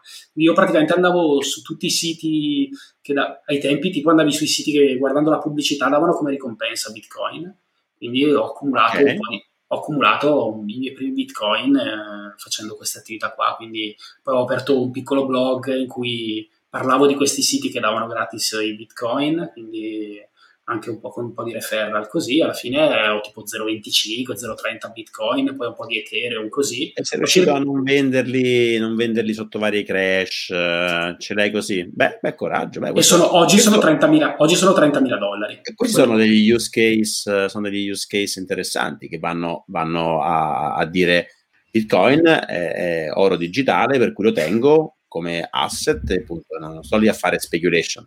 Ho comprato se qualcosa questo, dopo, no? Però se è... questo è il tuo senso. Sono messa bene interessanti domande in chat, così... Um, cioè Lorenzo è interessante, vedo... Ho la laurea in ingegneria. Lavoro da uh, due eh, anni e mi hanno offerto un posto in Svizzera francese da 100.000 lordi annui. Cosa ne pensi, Giorgio? È male, è malissimo. Um, 100k lordi annui in Svizzera. Allora, la Svizzera francese è praticamente la, la, la, la terra delle tasse eh no, ecco, ho visto nella puntata di Patti Chiari, ecco che c'è una differenziazione netta, no? giusto tra, le varie, tra molto, i vari cantoni molto. sulle tasse. Molto. Quelli, quelli, diciamo, quelli francesi e quello italiano sono i più tassati, i okay. cantoni tedeschi sono quelli più, più meno tassati, per cui 100k okay. lordi annui, ehm, però 100k non è uno stipendio altissimo, per cui le tasse non sono neanche altissime eh, in ogni caso. Eh, però io andrei, io Beh, andrei a due anni, anni eh. anche fossero 80k, 80k te li offrono spesso per tirarti la gola, anche, anche a Zurigo 80, 90 te li offrono, 100k stipendio a sei cifre, dai, cioè, va, vai di corsa, che aspetti? Mi chiederei a Lorenzo quanto guadagna in Italia o quanto guadagna dove è adesso, ma insomma... Sì. Ripeto, laurea in ingegneria, uh, due anni, e ti certo. offrono eh, magari anche leggermente sotto mercato, però che ti frega, un piede in Svizzera, da lì poi, da lì poi ti muovi, da lì poi, da lì poi hai alzato la tua baseline per il futuro, sarai anche molto giovane, non ci pensare due volte. Se puoi negozia un minimo, però capisco che io mi avrei paura di negoziare. Ma un giovane 22enne che inizia a investire in ETF ha senso non mettere ogni mese X euro, ma magari ogni 4 mesi una piccola cifra e poi quando si ha lo stipendio si investe ogni mese? Sì. Dipende, dipende dal, dal, dal, dalla um, fee, come si chiama? Dal, dal, sì, sì, certo, dal, dal, costo che il tuo operatore ti fa pagare. Investimento. Se, se, ti fanno pagare 10, 2 euro fissi a transazione, a questo punto sì, accumula un po', invece che mettere 50 euro e pagarne 2 di fee, no, ovviamente ha senso, sì. No. Eh, poi ho approfondito... Una cosa, che, eh? una cosa, che, mi ha un po' aperto gli occhi in un video di Ben Felix, uh, mm-hmm. che lui addirittura ha delle tabelle su anche come andare un minimo leverage quando sei giovane. Uh, lui suggerisce, lo sto solo riportando, non è financial advice, bla bla bla, disclaimerone, ma lui dice che per avere un'esposizione al mercato costante negli anni, mentre quando hai 50 anni il mercato fa meno 20%, hai perso tutto, quando hai 20 anni il mercato fa più 100, meno, meno 80%, non ti cambia niente, lui suggerisce addirittura che quando sei giovane vale quasi la pena investire un minimo in leverage così da avere un'esposizione più ampia al, al mercato rispetto al, al, patrimonio che hai e, e, nel tempo puoi andare verso asset allocation non più in leverage ma addirittura anche in, al contrario, quindi con un po' di cash, un po' di bond e cose varie. Uh, quindi se sei un ragazzino e devi mettere da parte 50 euro, um, ci sta anche che magari investi in strumenti più, più, più, più aggressivi. Um, o sì, leverage oppure small cap che sono più high return, high risk ci sta. io se fossi un giovane con prospettive di crescita, di carriera, eh, non investirei uguale a, a, ad un vecchio. Certo. 100% azionario può essere una scelta giusta. È il minimo. Cioè, l'azionario è la, è, è la base proprio. gente che fa 50% cripto, 50% sono asset più, non lo so, non, non voglio dare suggerimenti, se hai 20 anni e avanzano 100 euro devi andare a azionare. Certo. Meglio sempre differenziato, non seguire Wall Street Bets, non, non cercare di indovinare il prossimo GameStop, perché lì è veramente, non impari nulla. Lì non sì, impari ma oltre, e poi rischi di bruciarti, rischi di rimanere scottato, e poi di non investire più, no? secondo me. Rischi che... Sarebbe, quella è la migliore delle, ipotesi, delle cose che ti possono cadere. La, la cosa peggiore è che eh, indovini la prossima GameStop, ci avevi okay. messo 500 euro, ne esci con 10 per con 5.000 e, sei, e ormai sei drogato, non vuoi più ritorni del 7%, tu vuoi soltanto decuplicare. E lì quello è brutto, perché sì, non, quello... lì perdi, prima o poi perdi tutto. Quello lì mi è successo sul Forex, ecco. Eh, quando parlavo prima della mia esperienza sul Forex è così. È così, eh. se tu, vai, se tu sei, sei drogato e abituato a, a, ritorni solo in termini di moltiplicatori del tuo patrimonio iniziale, 5 per, 2 per, 7 per invece che 5%, dopo non, non trovi più una pace, non la trovi più. O ti dice fortuna che fai 3-4 investimenti che decuplicano consecutivi e quindi da 1000 arrivi a 10 milioni con 4 investimenti che fanno 10 per, Uh, però poi dopo anche lì che fai? Poi ti fermi e investi in un ETF passivo? No, dopo lì vuoi cercare la prossima. È un problema. Quindi... Sì, certo, perché devi cercare anche di recuperare, insomma, diventa difficile. È un problema. Lorenzo Cella, attimo di pubblicità, qui mi sembra che tu faccia ancora career coaching o no? Sì, sì, sì, vorrei lanciarlo ufficialmente. Uh, scrivimi, va bene. Sì, sì, sì, quello lo sto già facendo unofficial. Cioè, diciamo che voglio consolidare un po' le offerte che, che, che, che faccio, eh, però sì, scrivimi se vuoi e ne parliamo. Poi non voglio fare, non voglio fare, farmi troppa pubblicità, cioè, mi, mi, non, voglio che sembri che io appaio perché voglio pubblicitare i miei servizi. Non sono manco convinto di farli i miei servizi. cioè, eh, Dovremmo pregarlo fra un po'. Il problema qual è? Che, è che io, i, i miei, mia, la mia baseline di ragionamento finanziario è la Svizzera, quindi devo chiedere i soldi che chiedono so, sono quasi commensurati a, alla Svizzera, che, che per l'italiano sono tanti soldi. Per me non sono neanche tanti soldi, perché se faccio 20 ore al mese di consulenze ci copro neanche un terzo delle spese qua. Quindi non so, devo trovare, non so neanche bene quanto voglia farle a lungo termine. Beh, comunque considera, cioè, questo ci comincio a pensare, quando uno comincia ad arrivare a un certo patrimonio, diciamo che l'1% di commissioni che magari paga all'anno per la gestione del proprio patrimonio, il 2% che paga per il proprio patrimonio a, a un fondo attivo piuttosto che a un servizio di robo advisor, quello che, che può essere la sua scelta, comincia a diventare una cifra importante. Quindi investire su se stessi per capire come funzionano gli investimenti, oppure rivolgersi a un consulente che magari ti aiuta insomma a corroborare quella che è una tua tesi o comunque quelle che sono delle tue scelte o comunque ti aiuta ecco, a maturare un pochino nel processo possono essere dei, dei soldi ben investiti io non, sì, cioè, io, lo, non, penso che... Che, non, penso che, una cifra anche voglio dire importante possa essere dipende sempre quanto investi se investi se devi investire 1000 euro io ti dico cioè magari non comprare il servizio eh. di Giorgio perché stai prendendo un servizio no però e, faccio, o, o, non, non comprare dal Fuffa Guru il corso di non faccio 3.000 in cui ti dico eh. su cosa investire perché è illegale, non posso farlo. Certo, uh, chiaro. Mi piacerebbe, se mi certifico poi lo faccio ufficialmente, mi piacerebbe.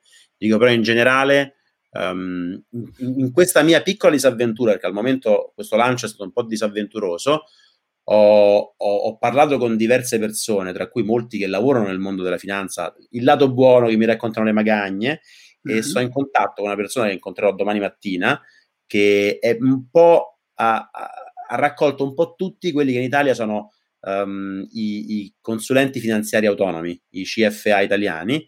Ah, okay, quello che so, uh, sì, è una persona molto cordiale. Domani ci faccio una chiacchierata. Okay. Um, cap- penso di aver capito chi. Non so, addirittura pensi di conoscere. No, um, eh, il sito, là, comunque il gruppo. No. Sì, il, il sito... Io investo o qualcosa del genere, no? No, non sono loro, no, no, no. Non sono loro, ok. Assolutamente Pensavo. no. Anche loro eh, mi diranno base Svizzera. Pensiamo creativo, il che sito, in realtà sì, non, non ah, okay. è molto significativo. E, e questo consulente è un cinquantenne, credo. Ah, ok, bene, L'hanno presentato così, eh, ci parlerò domani. E, è un po', un po al, al, dire, raggruppa un po' tutti gli, i consulenti autonomi che in Italia sono un po' molto pochi, uh, roba tipo qualche migliaio contro 60.000 uh, consulenti bancari, questi, il mondo certo. dei, dei, quelli che eviterei. Um, e quindi qual è il fatto? Eh, eh, se fossi un, un, giovane con qualche soldo, al, almeno 10.000 euro da investire, forse cercherei una consulenza fee only, uh, cioè in cui paghi a qualcuno per avere suggerimenti seri, fatti fare un portfolio e poi dopo eh, andare per conto tuo. Per per conto quello, tuo, certo. potrebbe aver senso. E, e andrei da un, da un, financial advisor uh, indipendente. Questo sì, mm. lo farei. So che anche quelli di Investo hanno cominciato a fare il loro... Uh, sì, onestamente non ne conosco, il, non, è, non, vuole essere una promo, però vedo che, sì, fanno quella, quel tipo di, di attività quel tipo di... insomma, ovviamente il tuo può essere... Mi sembra che vendano un corso per diventare sì. consulente autonomo. Cor- corretto, corretto. Vabbè, Andrea ha rifiutato un'offerta come ingegnere meccanico da 100k a Losanna, decisione difficile, ma partiva da un buono stipendio, ovviamente. Poi non è che se esiste eh, solo la Svizzera, esista solo la Svizzera, immagino. No, no, infatti. Infatti, dipende, ripeto, non è, eh, bisogna sapere più dati, no? Uh, Andrea avrà avuto le sue ragioni, ci sono anche ragioni di tipo sentimentale, uno magari è legato a... Cioè, ci sono anche delle ragioni, magari ha un partner che ha un lavoro che non può lasciare, non so, sono tante ragioni.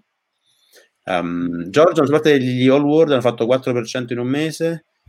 Studenti fanno per qualcosa secondo te? Oh, a me sembra che stiamo bruciando. A me sembra come se stiamo su un'isola deserta, siamo, a, a, siamo cascati tipo Lost, siamo atterrati su un'isola deserta.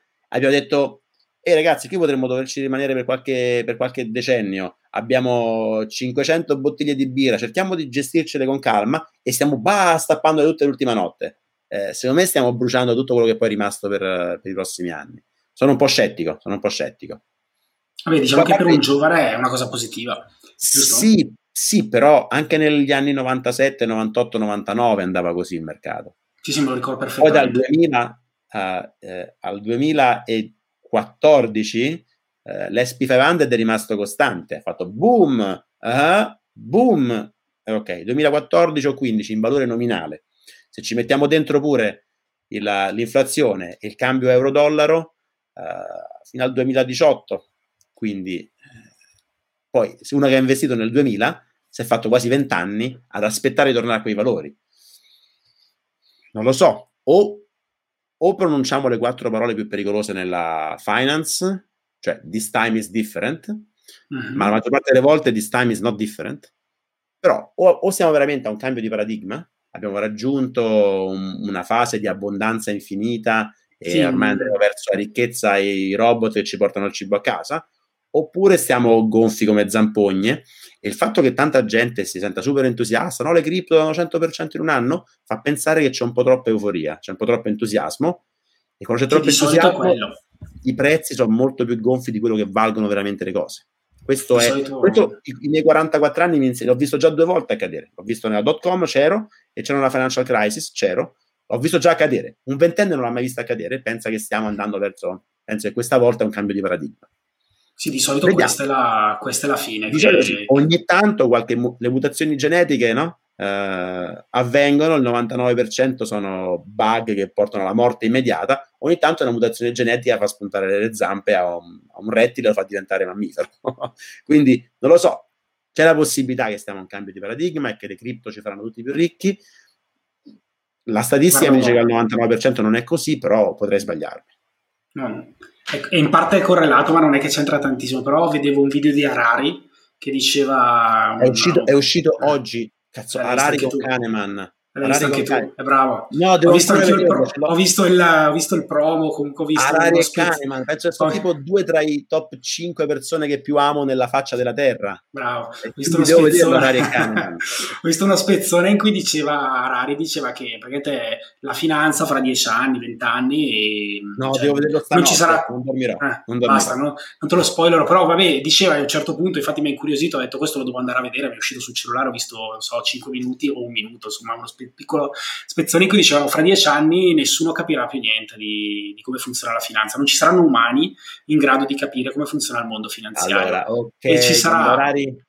Quando Rani parla del futuro è un po' troppo speculativo, eh? è un po' meno... Però faceva, faceva, ridere perché diceva ci sarà il presidente degli Stati Uniti che riceve una telefonata da, dall'intelligenza artificiale che dice guarda fai questo perché questa è la scelta giusta, no? O sta succedendo questo. Eh, boh, quindi no, me, lo, me lo guarderò, perché cioè, Kahneman... Sì, sì, ho visto un pezzettino, un, non posso... Ok, ok, me lo guarderò. Anch'io lo voglio guardare. Mm. Non so quando, perché veramente ho una coda piuttosto lunga, eh, però questo deve salire subito alto in priorità. Sto sì, divorando, vai. ragazzi, se volete farvi delle cose, cioè io oggi, tra le mille cose che dovevo fare, molte le ho mollate, perché ho divorato metà, penso, di un blog che si chiama I soldi degli altri. Ragazzi, cioè, le, dovete leggerlo. È di, un, è di uno svizzero, mm-hmm. cinese, ehm, anonimo, un po' romanzato secondo me, I soldi degli altri, eh, che racconta che lui ha una fiduciaria e racconta di, di, degli evasori lombardi, nord italiani che gli portano i soldi e come oh, cerca di fare gli investimenti. Guarda, se vai sull'indice, cioè, per molto scarno come blog, è un po' scritto, bene, è un libro, non è un blog, che tu vai sull'indice, parte proprio dall'inizio, parla della sua storia, la, la, la, sua, mm, eh, la, sua, vecchia azienda, poi si dice come trova l'assistente, deve essere quella carina, quella meno carina, che, come riuscire a, a, a trovare clienti, come riuscire a, a, vendergli la monnezza. Lui parla proprio, dice, cerco dei fondi che siano pessimi, ma che mi diano altre commissioni a me. Ti racconta proprio Cosa significa andare da un, una fiduciaria? Beh, questi sono casi un po' estremi in cui arrivano gli evasori con le valigette di soldi e non sono molto attenti ai ritorni sugli investimenti, ma ti spiega un po' alcuni degli incentivi di società di gestione del credito che potrebbero avere, no? Investire in fondi attivi ad alte commissioni, con ritorni un po' pessimi, basta che mi dai 3-4 mazzette di qua e di là, è un capolavoro, quindi non so perché me ne sono uscito, ma è... è... Ok, ho perso... I soldi degli altri.com lo guarderò, confessioni di un fiduciario svizzero. Se parti all'inizio è una droga, sono tutte piccole pillole, tutti i post che leggi in un minuto, eh, no, voglio vedere il prossimo, vedere il prossimo. Sembra essere un libro fatto a, cap- a paragrafi, è un, um, sto a metà eh, penso che stanotte mi finirò quel blog lì. Io Le segretarie, bellissimo. Le segretarie, guarda che è una roba... sono arrivato, guarda, ho ancora aperto l'ultimo post, sono arrivato a... dove sta? Ecco qua, un buon fiduciario ama i fondi sfigati. Guarda che è un capolavoro. Ricordo, ti ha un insight. Eh, eh, ti, ti, ti, mostra, ti mostra il punto di vista di, un, di una, un gestore attivo, di come usano gli inglesismi per, far, per sembrare più smart, di come gli sfigati non sanno di essere sfigati. È uno spaccato che dà fastidio, ma è, è talmente bello che, che, che, a un certo punto gli va quasi bene a questo qua, che comunque è un criminale, uno che prende sì, sì, gli soldi degli evasori, fa la società. C'è il classico pattern che crea società alle Bahamas, che poi apre un trust alle, nelle isole nella Manica, tipo l'isola di Man, che poi apre uh, a sua volta una incorporated in Delaware, che poi investe in Svizzera. Quindi fanno questo qui, questo qui in genere elude tutto il fisco di tutti i paesi del mondo. Una roba, una roba fastidiosamente però bella e semplice. Okay, certo, troppo... ti dà... Andrea ci chiede crowdfunding immobiliare, ci sono ottime piattaforme in Italia, che ne pensate al posto del solito immobile? Guarda, Già, io parli, direi... Parli di, quella, parli di quella di Gilardoni, Ma lo so, ce ne saranno anche altre, sì, bravo. Eh, ci, saranno, ci, sono anche Trust, ce ne sono anche alcune un po' più serie, c'è tipo Alliance in Italia che almeno mi sembra un pochino più... No, io ti dico, no. io ne ho provate un pochino e ti dico che alla fine... Eh, cioè, se proprio vuoi investire negli immobili, investi nei REITs, eh, alla fine secondo me sono... Stavo per dire la stessa cosa. Dire la stessa cosa. Qual è il problema del crowdfunding? Ah, il problema di queste cose qua è che ehm, sono tanti costi sommersi che non vedi, no? A te certo. ti, ti, affascinano con il ritorno del 12%, queste cose qua. Però ne stai prendendo molto rischio. Perché primo, se a te danno il 12%, il rendimento rende almeno il 25%. C'ho delle controparti come anche il peer-to-peer lending, no? Corretto Mintos puoi andare al 10%, ma quello che piglia il prestito lo paga il 25%. Ho tre intermediari, c'è il loan originator, c'è la piattaforma che si pigliano tanta roba. A te resta comunque tanto, però era un investimento che se, se al tizio glielo davano al 25%, un motivo c'è. Quindi tu stai prendendo di molto rischio e hai un rendimento un po' superiore. Non è efficiente come risk return. Uh, e sul crowdfunding immobiliare è simile. Spesso sono casi all'asta, spesso sono progetti una tantum, non so se sono solo italiani oppure anche all'estero, ne ho visti alcuni. E sono Hauser, ce ne sono diverse. E rendimento non correlato al rischio. Corretto. Rendimento atteso non correlato al rischio. Per giocare secondo me va benissimo, per capire, per leggere, per, sì, insomma, per buttarci sì. dei soldi però alla fine rischi veramente tanto e ti conviene. Il rischio è tanto e il rendimento atteso non è commisurato al rischio. I rate sono molto migliori come, come ETF. Un rate investe, eh, sono settoriali, puoi prendere quello che investe soltanto industriale, residenziale, eh. Sono, sono, sono, di, di tutto, ho visto i rate su tutto. Sì, sulle torri di trasmissioni, sulle carceri, sulle oh, case di riposo per anziani, se pensi sì, che quello possa essere... scegliere un... di investire in un fondo che compra solo real estate e affitta real estate in uno specifico settore. È interessante.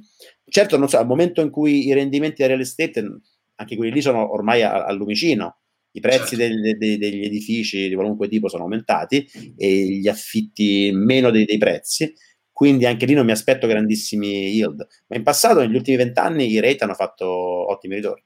Solo che anche lì ci saremmo consumati tutto il ritorno possibile. Boh, mi sono mi beccato in un periodo un po' pessimista. Match, Match betting, dai ragazzi. Io l'ho fatto, io l'ho fatto, ammetto di averlo fatto, ci ho guadagnato qualche soldo. Ti... Solo se, se, ti piace provare le cose, a me piace provare le cose, quindi ogni tanto provo okay, a fare sì. tutto, no? Cioè, betting... Tempo... Io ho visto come funziona quella roba lì. Cioè, sì. veramente, ma quanto valore dà dal vostro tempo? Beh. Beh, però non, cioè, alla fine se tu vuoi guadagnarti 300-400 euro e vuoi divertirti, ti piace il calcio e, e vuoi perdere, sì, non so... arbitraggio tra le varie piattaforme, no? Sì, non è che lo puoi fare, cioè, almeno È una roba tu... che prima o poi verrà, verrà che... arbitraggiata via da gente più smart di te. Puoi fare finché magari per un po' ancora dura, ma non è una roba che può andare avanti a lungo. Aspetta, Sai che ti stiamo perdendo? No, no, ci sono, ci sono, solo che ho la telecamera, uso la camera questa qua del, del computer perché... Ho avuto ancora 50 persone, sono due ore che stiamo qui. Sì, sì, eh, sono dei, dei, virtuosi. Uso questa, Pazzi. scusate, l'inquadratura un po' stretta. Pazzi. Però diciamo è vero, cioè il, quello che dice anche Navarra Ravikant, no? ho visto che non so ecco, che libro hai deciso di scegliere alla fine. Uh, sto leggendo The Elephant in the Brain. The Elephant in the Brain, eh, io non l'ho ancora eh, comprato, che... lo compro. Eh. Poi dopo eh, allora, è, è, è, il libro giusto per questa mia fase. Okay. È, è, il libro... Uh, ok, il blog di Kevin Simler l'avevo già divorato anni fa e questo libro era nella mia shortlist anni fa. Un mio carissimo amico qua a Zurigo l'ha comprato, ha fatto Giorgio, l'ho letto, è una roba bellissima e, e via, mi sono detto ok, lo faccio.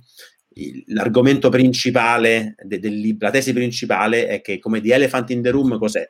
di Elephant in the Room è la roba che tutti vediamo ma nessuno ne vuole parlare, il tabù uh, di Elephant in the Brain è, sono i, i, bug del nostro pensiero di cui eh, non ne vogliamo parlare, sono i motivi nascosti per cui facciamo le cose, eh, ci raccontiamo che facciamo le cose per certi motivi, ma in realtà abbiamo degli hidden motives per fare alcune cose e, e non che siano una roba non che sia una roba super segreta, eh? sempre gli stessi motivi, eh, riproduzione sessuale, eh, potere, ehm, comando, uh, egoismo, uh, sono motivi un po' brutti che però ci raccontiamo, facciamo le cose per altri motivi. E, è bene esserne a conoscenza, è bene anche sapere le casistiche e fate degli esempi che sono capolavoro in vari ambiti, no? Cioè tu vai dal dottore perché? Per guarire, no? Eh, è, è, molto interessante. Eh, approfondimento psicologico, so- microsociologico in realtà lo chiamo. Ok, interessante. Quindi, mi piace tantissimo. Però ecco, stavo dicendo, una delle cose che dice Navarra Ravikant, ma lo dicono tutti, cioè di dare un valore al proprio tempo. Cioè... Altissimo. Sì, Naval sembra un po' una sboronata. Sì, lui, sì, lui dice... Nei suoi vabbè. podcast più fighi diceva, io se mia madre mi chiede eh, di fare un lavoro, piuttosto pago qualcuno per farlo, perché io setto un prezzo altissimo a, al mio prezzo orario e poi via. Uh, quanto vale il tempo di Mr. Rip? uh, al momento è sui 150. Sì, ti stai... Vabbè, comunque fai già una selezione, eh, perché, perché alla fine bisogna essere anche motivati nella... No, io, cioè... io con il mio lavoro base guadagno 100 l'ora, ma 8 ore al giorno. Certo. Eh, anche no, dico... lavoro. Eh, quindi 150 uno... eh, lorde eh, per consulenze l'ora più o meno non è tanto per me, però è, tan- è tanto per la maggior parte delle persone. Quindi sì, sì, però almeno... Il fatto che ormai lavoro sono youtubando in italiano, eh, può sembrare, non so, arro- arrogante, non lo so. Come posso prenotare un'ora, basta andare sul sito e vedi il calendario di Mr. VIP, giusto? Di Giorgio. Sì, ci, sta, ci sta, se vai sui servizi sul mio sito, puoi prenotare, poi mandami una mail, facciamo diversamente. Ok. Hai mai pensato di creare un tuo project, uh, un progetto di software machine learning? Uh, sin da quando avevo sette anni. Cioè, cos'è questo? I cioè, cosa... che ho scritto Uh, Co- vabbè, eh, penso che intenda dire se hai mai pensato di creare un progetto tuo, software, machine, okay. non so se, se vuole, vuoi qualcosa di, di, intelligenza artificiale. Se da quando ero ragazzino volevo fare solo videogiochi per fare la, le AI nei videogiochi. Mm. Okay. Più recentemente no, in realtà no.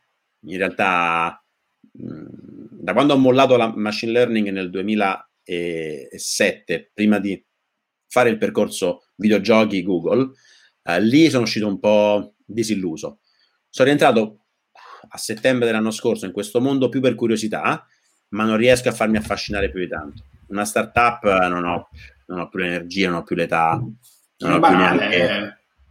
Non ho più, non ho più, non lo so. Mi resterà un grande regret per il resto della vita non aver mai fatto una startup. Può darsi che più in là, adesso è veramente difficile. Vabbè, quello che stai facendo è una piccola startup alla fine, sì, sì, sai un diciamo, po' come organizzarla. Startup però... significa lanciare un'azienda, quello perché no Uh, se startup intendiamo una roba che deve crescere esponenzialmente e con l'obiettivo in 5 anni di revolutionize qualcosa, no, non al momento. Ho tantissime idee, però, però non uh, so cosa significa. So cosa significa uh, lavorare in una startup. Cioè, so, so, so, tantissimo, non l'ho sperimentato in prima persona, ma conosco tanta gente che ci lavora. Mm-hmm. È interessante, mi piacerebbe avere qualcuno sul canale che, che, si occupa di startup, magari di finanziare investimenti in startup. Ci sto pensando, sto ascoltando un podcast. Forse un domani quello lì, magari, forse un domani eh, un po' di angel investing, ma non lo so, al momento no. O forse eh, magari appunto, eh, sì, eh, ent- entrare in una late stage startup pre-IPO. Um, ehm, okay. Però in che ruolo? Mi sento un po' anche meno tecnico ultimamente non so bene che aiuto posso dare. Eh, sto ascoltando questo podcast di Riccardo Pozzoli che si chiama Walk the Talk, qualcosa del genere. Eh, che Riccardo Pozzoli, vabbè, adesso è, è totalmente fuori dal tuo mondo. È famoso per essere l'ex fidanzato della Ferragni. È colui che ah. praticamente ha lanciato The Blonde Salad e ha strutturato il business della Ferragni, che comunque alla fine è un business. Una donna tutta okay. la parte fashion, Beh. così era un compagno di università della, di Chiara Ferragni e insieme hanno lanciato il blog. Lui oggi fa il VC, cioè fa il Venture Capitalist o sta cercando di fare il Venture Capitalist. Alla faccia ha fatto una serie di startup uh, in, ambito, in vari ambiti e fa questo podcast molto interessante in cui intervista dei, dei venture capitalist importanti, quindi gente che ha investito in Twitter agli albori piuttosto che persone pazzesche. È interessante. È, è, molto, è un ambito molto interessante, sì, se vi interessa. È una, un'evoluzione dello stock, è, un, è uno step prima dello stock picking, cioè di fare il value investor, quello che investe in aziende già quotate che reputa di valore, chi investe nelle startup è, è, un, è un rischio ancora superiore, è, è un lavoro interessante. Eh, La cosa bella di fare il venture capitalist è che, che in qualche modo puoi avere un impatto sul successo dell'azienda. Mentre un investitore che compra stock di Coca-Cola ha zero impatto, tu se sei comunque anche nel settore, metti che un, io un ex software, software engineer, ex software engineer e partecipo in qualche startup da investitore serio, magari ho modo anche di andare a qualche meeting, ho modo anche di impattare un, in qualche modo, mettere in contatto. Tim Ferris faceva questo lavoro un tempo, non certo. più. Sì, non... Tim Ferris era uh, nel suo nel Tools of Titans e per me è, uno dei libri più belli che ho mai letto. Tools of Titans. Io ho anche... Anche l'altro, che non lo compro tre Mentor, però non, non, l'ho, non solo sul Kindle. Questo l'ho, l'ho divorato, ho sottolineato, ho preso appunti, ho, sì, sì, no, ho, mangiato. E parla eh, il suo personal MBA, no? Hai detto quella sì, parte là? Sì, sì. E invece di andare a scuola ho preso 120 mila dollari ho detto investo in due anni, mi studio investo questi soldi qua, un paio di cazzate, 30 mila dell'amico buttati, e, e, e, però raccontava di come investire in azienda, andare a parlare, sentire i pitch, gli ha creato un network mostruoso. E a un certo punto lui, se investiva in un'azienda e questo investimento era pubblico, già aumentava il successo dell'azienda del 10 volte tanto. Cioè, immagina Elon Musk facesse il venture capital, dice ragazzi, ho investito certo. in una startup che fa tappi di bottiglia, quella fa un IPO mostruosa. Eh beh, quello che esce spesso da questa intervista, almeno io ho appena ascoltato qualcuna, è quello che non è tanto l'idea che conta, ma sono le persone, sono la realizzazione, quindi spesso veramente quanto ci impieghi l'energia, i, i fondatori, eh, tante cose conoscete Liberi dal Lavoro, parere riguardo? Io onestamente mi sembra di aver eh, visto cos'è. Non è, un, non è, un, MLM, non è un multilevel. Ma sì, no, secondo me è una roba del genere, una, una mezzo scambio. Ho letto delle recensioni. Sì, anche io ho letto su Fuflix qualcosa. Sì, ho letto, adesso non, non, non per riportarle così uno a uno, ma ho letto che in realtà a un certo punto diventa l'ennesimo di ai tuoi amici di fare questa cosa qua e così ci guadagno io sì non nah, ragazzi. Poi, veramente, dovete chiedere veramente opinioni su cose del genere. Vedo Andate di Marco nella tua libreria. L'autostrada per la ricchezza, quella di fondare un'azienda, avere nel settore internet, farla crescere, fare cash out per diventare liberi finanziariamente. Cioè, MJ De Marco l'ho sentito nominare. Ha scritto questo libro Autostrada per la ricchezza, di cui tra l'altro. Autostrada per la ricchezza, in cui dice che ci sono tre modi un po', un po motivazionale, no? però anche lui è uno che durante la dot com ha costruito qualche, fatto qualche startup e l'ha venduta eh, dice che nella, insomma, nella vita ci sono tre modi per diventare comunque per fare i soldi. Uno è il marciapiede su cui vai lento poi c'è, l'auto, c'è il lavoro quello da dipendente in cui vai un pochino in cui guadagni fai la tua carriera guadagni e poi c'è l'imprenditore sostanzialmente che è, la, che è la fast lane in cui puoi accelerare e guadagnare tanti soldi. È, bello il libro è bello in realtà è scritto bene è, è inspirational, a me è piaciuto. Questo modello però penso sia strutturato meglio nel libro di Tom Corley che è The um, Rich Habits. Rich Habits. Dei, ah, okay. dei, dei, tre modelli per, per diventare milionario che sono del saver, l'impiegato che risparmia, della, del, del, del manager e dell'entrepreneur, quindi con vari livelli di rischio e successo. Sembra una roba simile. Ok. Ma comunque... Corley aveva un bellissimo blog, Rich Habit, ultimamente non pubblica quasi solo, uh, sta riciclando, ma piaceva molto gli studi che faceva, l'analisi che faceva, uh, molto interessante. Tom Corley. Tom Corley, lo metterò nelle note. Le note a questi episodi sono sempre difficilissime da fare eh, perché sono veramente ricche. E io purtroppo, cioè purtroppo, alla fine Uh, una delle mie ricchezze è quella di avere tan- tantissime, tantissime porte che posso aprire. Certo. Uh, e mi capita, e questo mi piace tantissimo, che se parlo con qualcuno che fa qualcosa di completamente diverso da quello che faccio io, no? incontro qualcuno che si occupa di uh, flauto e clarinetto, tempo che parliamo, 3-4 scambi, mi viene un, una, un'idea, un qualcosa che, che, può aiutarlo, e gli so suggerire due o tre risorse, e spesso magari mi dico, cavolo, ho letto questa qui, fighissima, molto rilevante per quello che faccio, e mi, mi piace molto questa cosa qua, mi piace, eh, passando tantissimo tempo a leggere, a studiare, Vabbè, è bello, bello perché assolutamente. Giorgio Dangers, una sola goccia di sangue di John Carreyrou sulle follie del venture capitalist nella Silicon I libri leggere, ragazzi, io ne ho sì. più di infinito, però do un'occhiata. Diciamo che conosco un po' delle cose di cui sicuramente parlerà questo libro. Uh... E figa, c'era anche la serie, no? quella su, su Google o comunque sulle, sulla Silicon Valley. Silicon Valley. Sì. Sì, insomma, figa. Eh, il venture capital in Silicon Valley è beh, dominato da 3-4 grandissimi player. Andres. Horowitz, uh, Thiel, eh, pochi altri.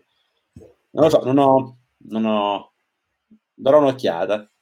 Però mi devi mettere il titolo in inglese perché una sola goccia di sangue non penso che sia il titolo. Ma sembra, ri- sembra una roba di.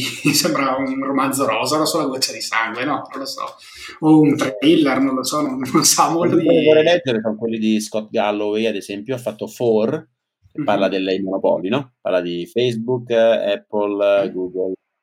Uh, Bad Blood, Secrets and Lies in a Silicon Valley Startup. Di sangue Bad Blood. Ok era quello. Sì, sì, è quello, quello. È un bel libro, sì, le review su Amazon sono positive. Parla dello scandalo Teranos. Ah, ok, ok, ok, ho capito. Teranos è quello che ha parlato anche Coffeezilla? Non no. lo so. Eh, Teranos era, quest... mi sembra che fosse legata tipo a dei, a dei test, a, a, questa azienda che doveva vendere una donna. Mi... Sì. sì Sì, sì, è quello che ha parlato anche con Coffizilla recentemente. Questo ha fatto una roba mostruosa. Ha preso soldi, è scappato, sì, nulla. Ha fatto anche dei TED Talk in cui parlava lentamente. La parola stava zitta 5 minuti. Ha fatto Coffizilla recentemente un, un video su questa qua. Ma comunque c'è The Investor su Netflix che pare sia, sia un documentario sì. su Netflix. Non so se c'è già in Italia, su Netflix Italia, però c'è la storia di... Sì, su, probabilmente non so se adesso dove andrò a cercare. Se ci, se ci, se ci... Vai, questo vai, commento di Domenico Morabito. L'eccessivo studio e conoscenza porta ad avere una serie di problemi mentali e di ansie esagerate. allora, no, no c'è sicuramente una correlazione inversa, che le persone... Mm-hmm. Eh, ah, vedo due diversi tipi di correlazione, ma che non implicano questa, questo claim che tu hai fatto. Vedo una correlazione tra chi è, eh, e probabilmente questa è una causalità, tra chi ha, è, ha, una curiosità più, più, più contenuta e può avere anche meno problemi mentali, non lo so, cioè per dire se uno si fa delle domande più profonde, già probabilmente parte con questi problemi eh, e quindi è, ten- tende a studiare di più, ad espandere, a incuriosirsi, ma lo stato di base è che comunque partiva con dei problemi. Cioè per dire, eh, una persona loboto- lobotomizzata eh, magari ride sempre, eh, non ha stress, non ha ansie e neanche impara nulla, eh, però non significa che, che, so- che, la- che c'è una correlazione nel senso opposto. Io credo più che sia chi ha, chi ha tendenze a, ad avere ansia, tra cui me stesso, io sono una persona molto ansiosa, mm. uh, tendo, stesso, tendo, ad essere molto più curioso e più alla ricerca di informazioni.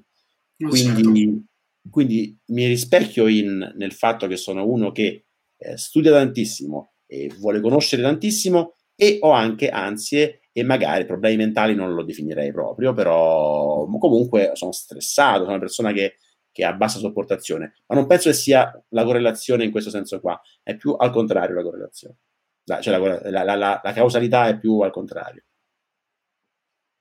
Ok, cioè, abbiamo anche chi ci dice, ci, ci, lascia i commenti per essere famoso, però penso che sia qualche, qualche spam. Qualche no, spam. Bon, che dici? Due ore che dici? Eh, abbiamo fatto le dieci e mezza, quindi per me è ora di andare a letto, di finire la mia mail, magari andare a letto. Penso okay, dai, è stata una bella chiacchierata. Ci vediamo fra due martedì se, se confermiamo. Martedì fra due, ok. Fra sì. due martedì, ok. Il 20 dovrebbe... No, il, 20, il 27, cosa del genere? No. Ok, Dai, festeggiamo... Sì. Festeggiamo cosa? Il tuo compleanno? No. Il giorno dopo, sì. Ah, il giorno dopo, perfetto. Allora dai, magari... Facciamo mezzanotte, fino a mezzanotte. Fino a mezzanotte, vai. Va bene, va bene. Ottimo, Vediamo. grazie. Grazie mille Giorgia, ciao, grazie a tutti. A tutti. È stato ciao. molto piacevole, mi piacciono, abbiamo un bel, um, un bel pubblico. Grazie, davvero. Ciao Giovanni, sempre un ciao, piacere. Ciao Giorgio, anche per me.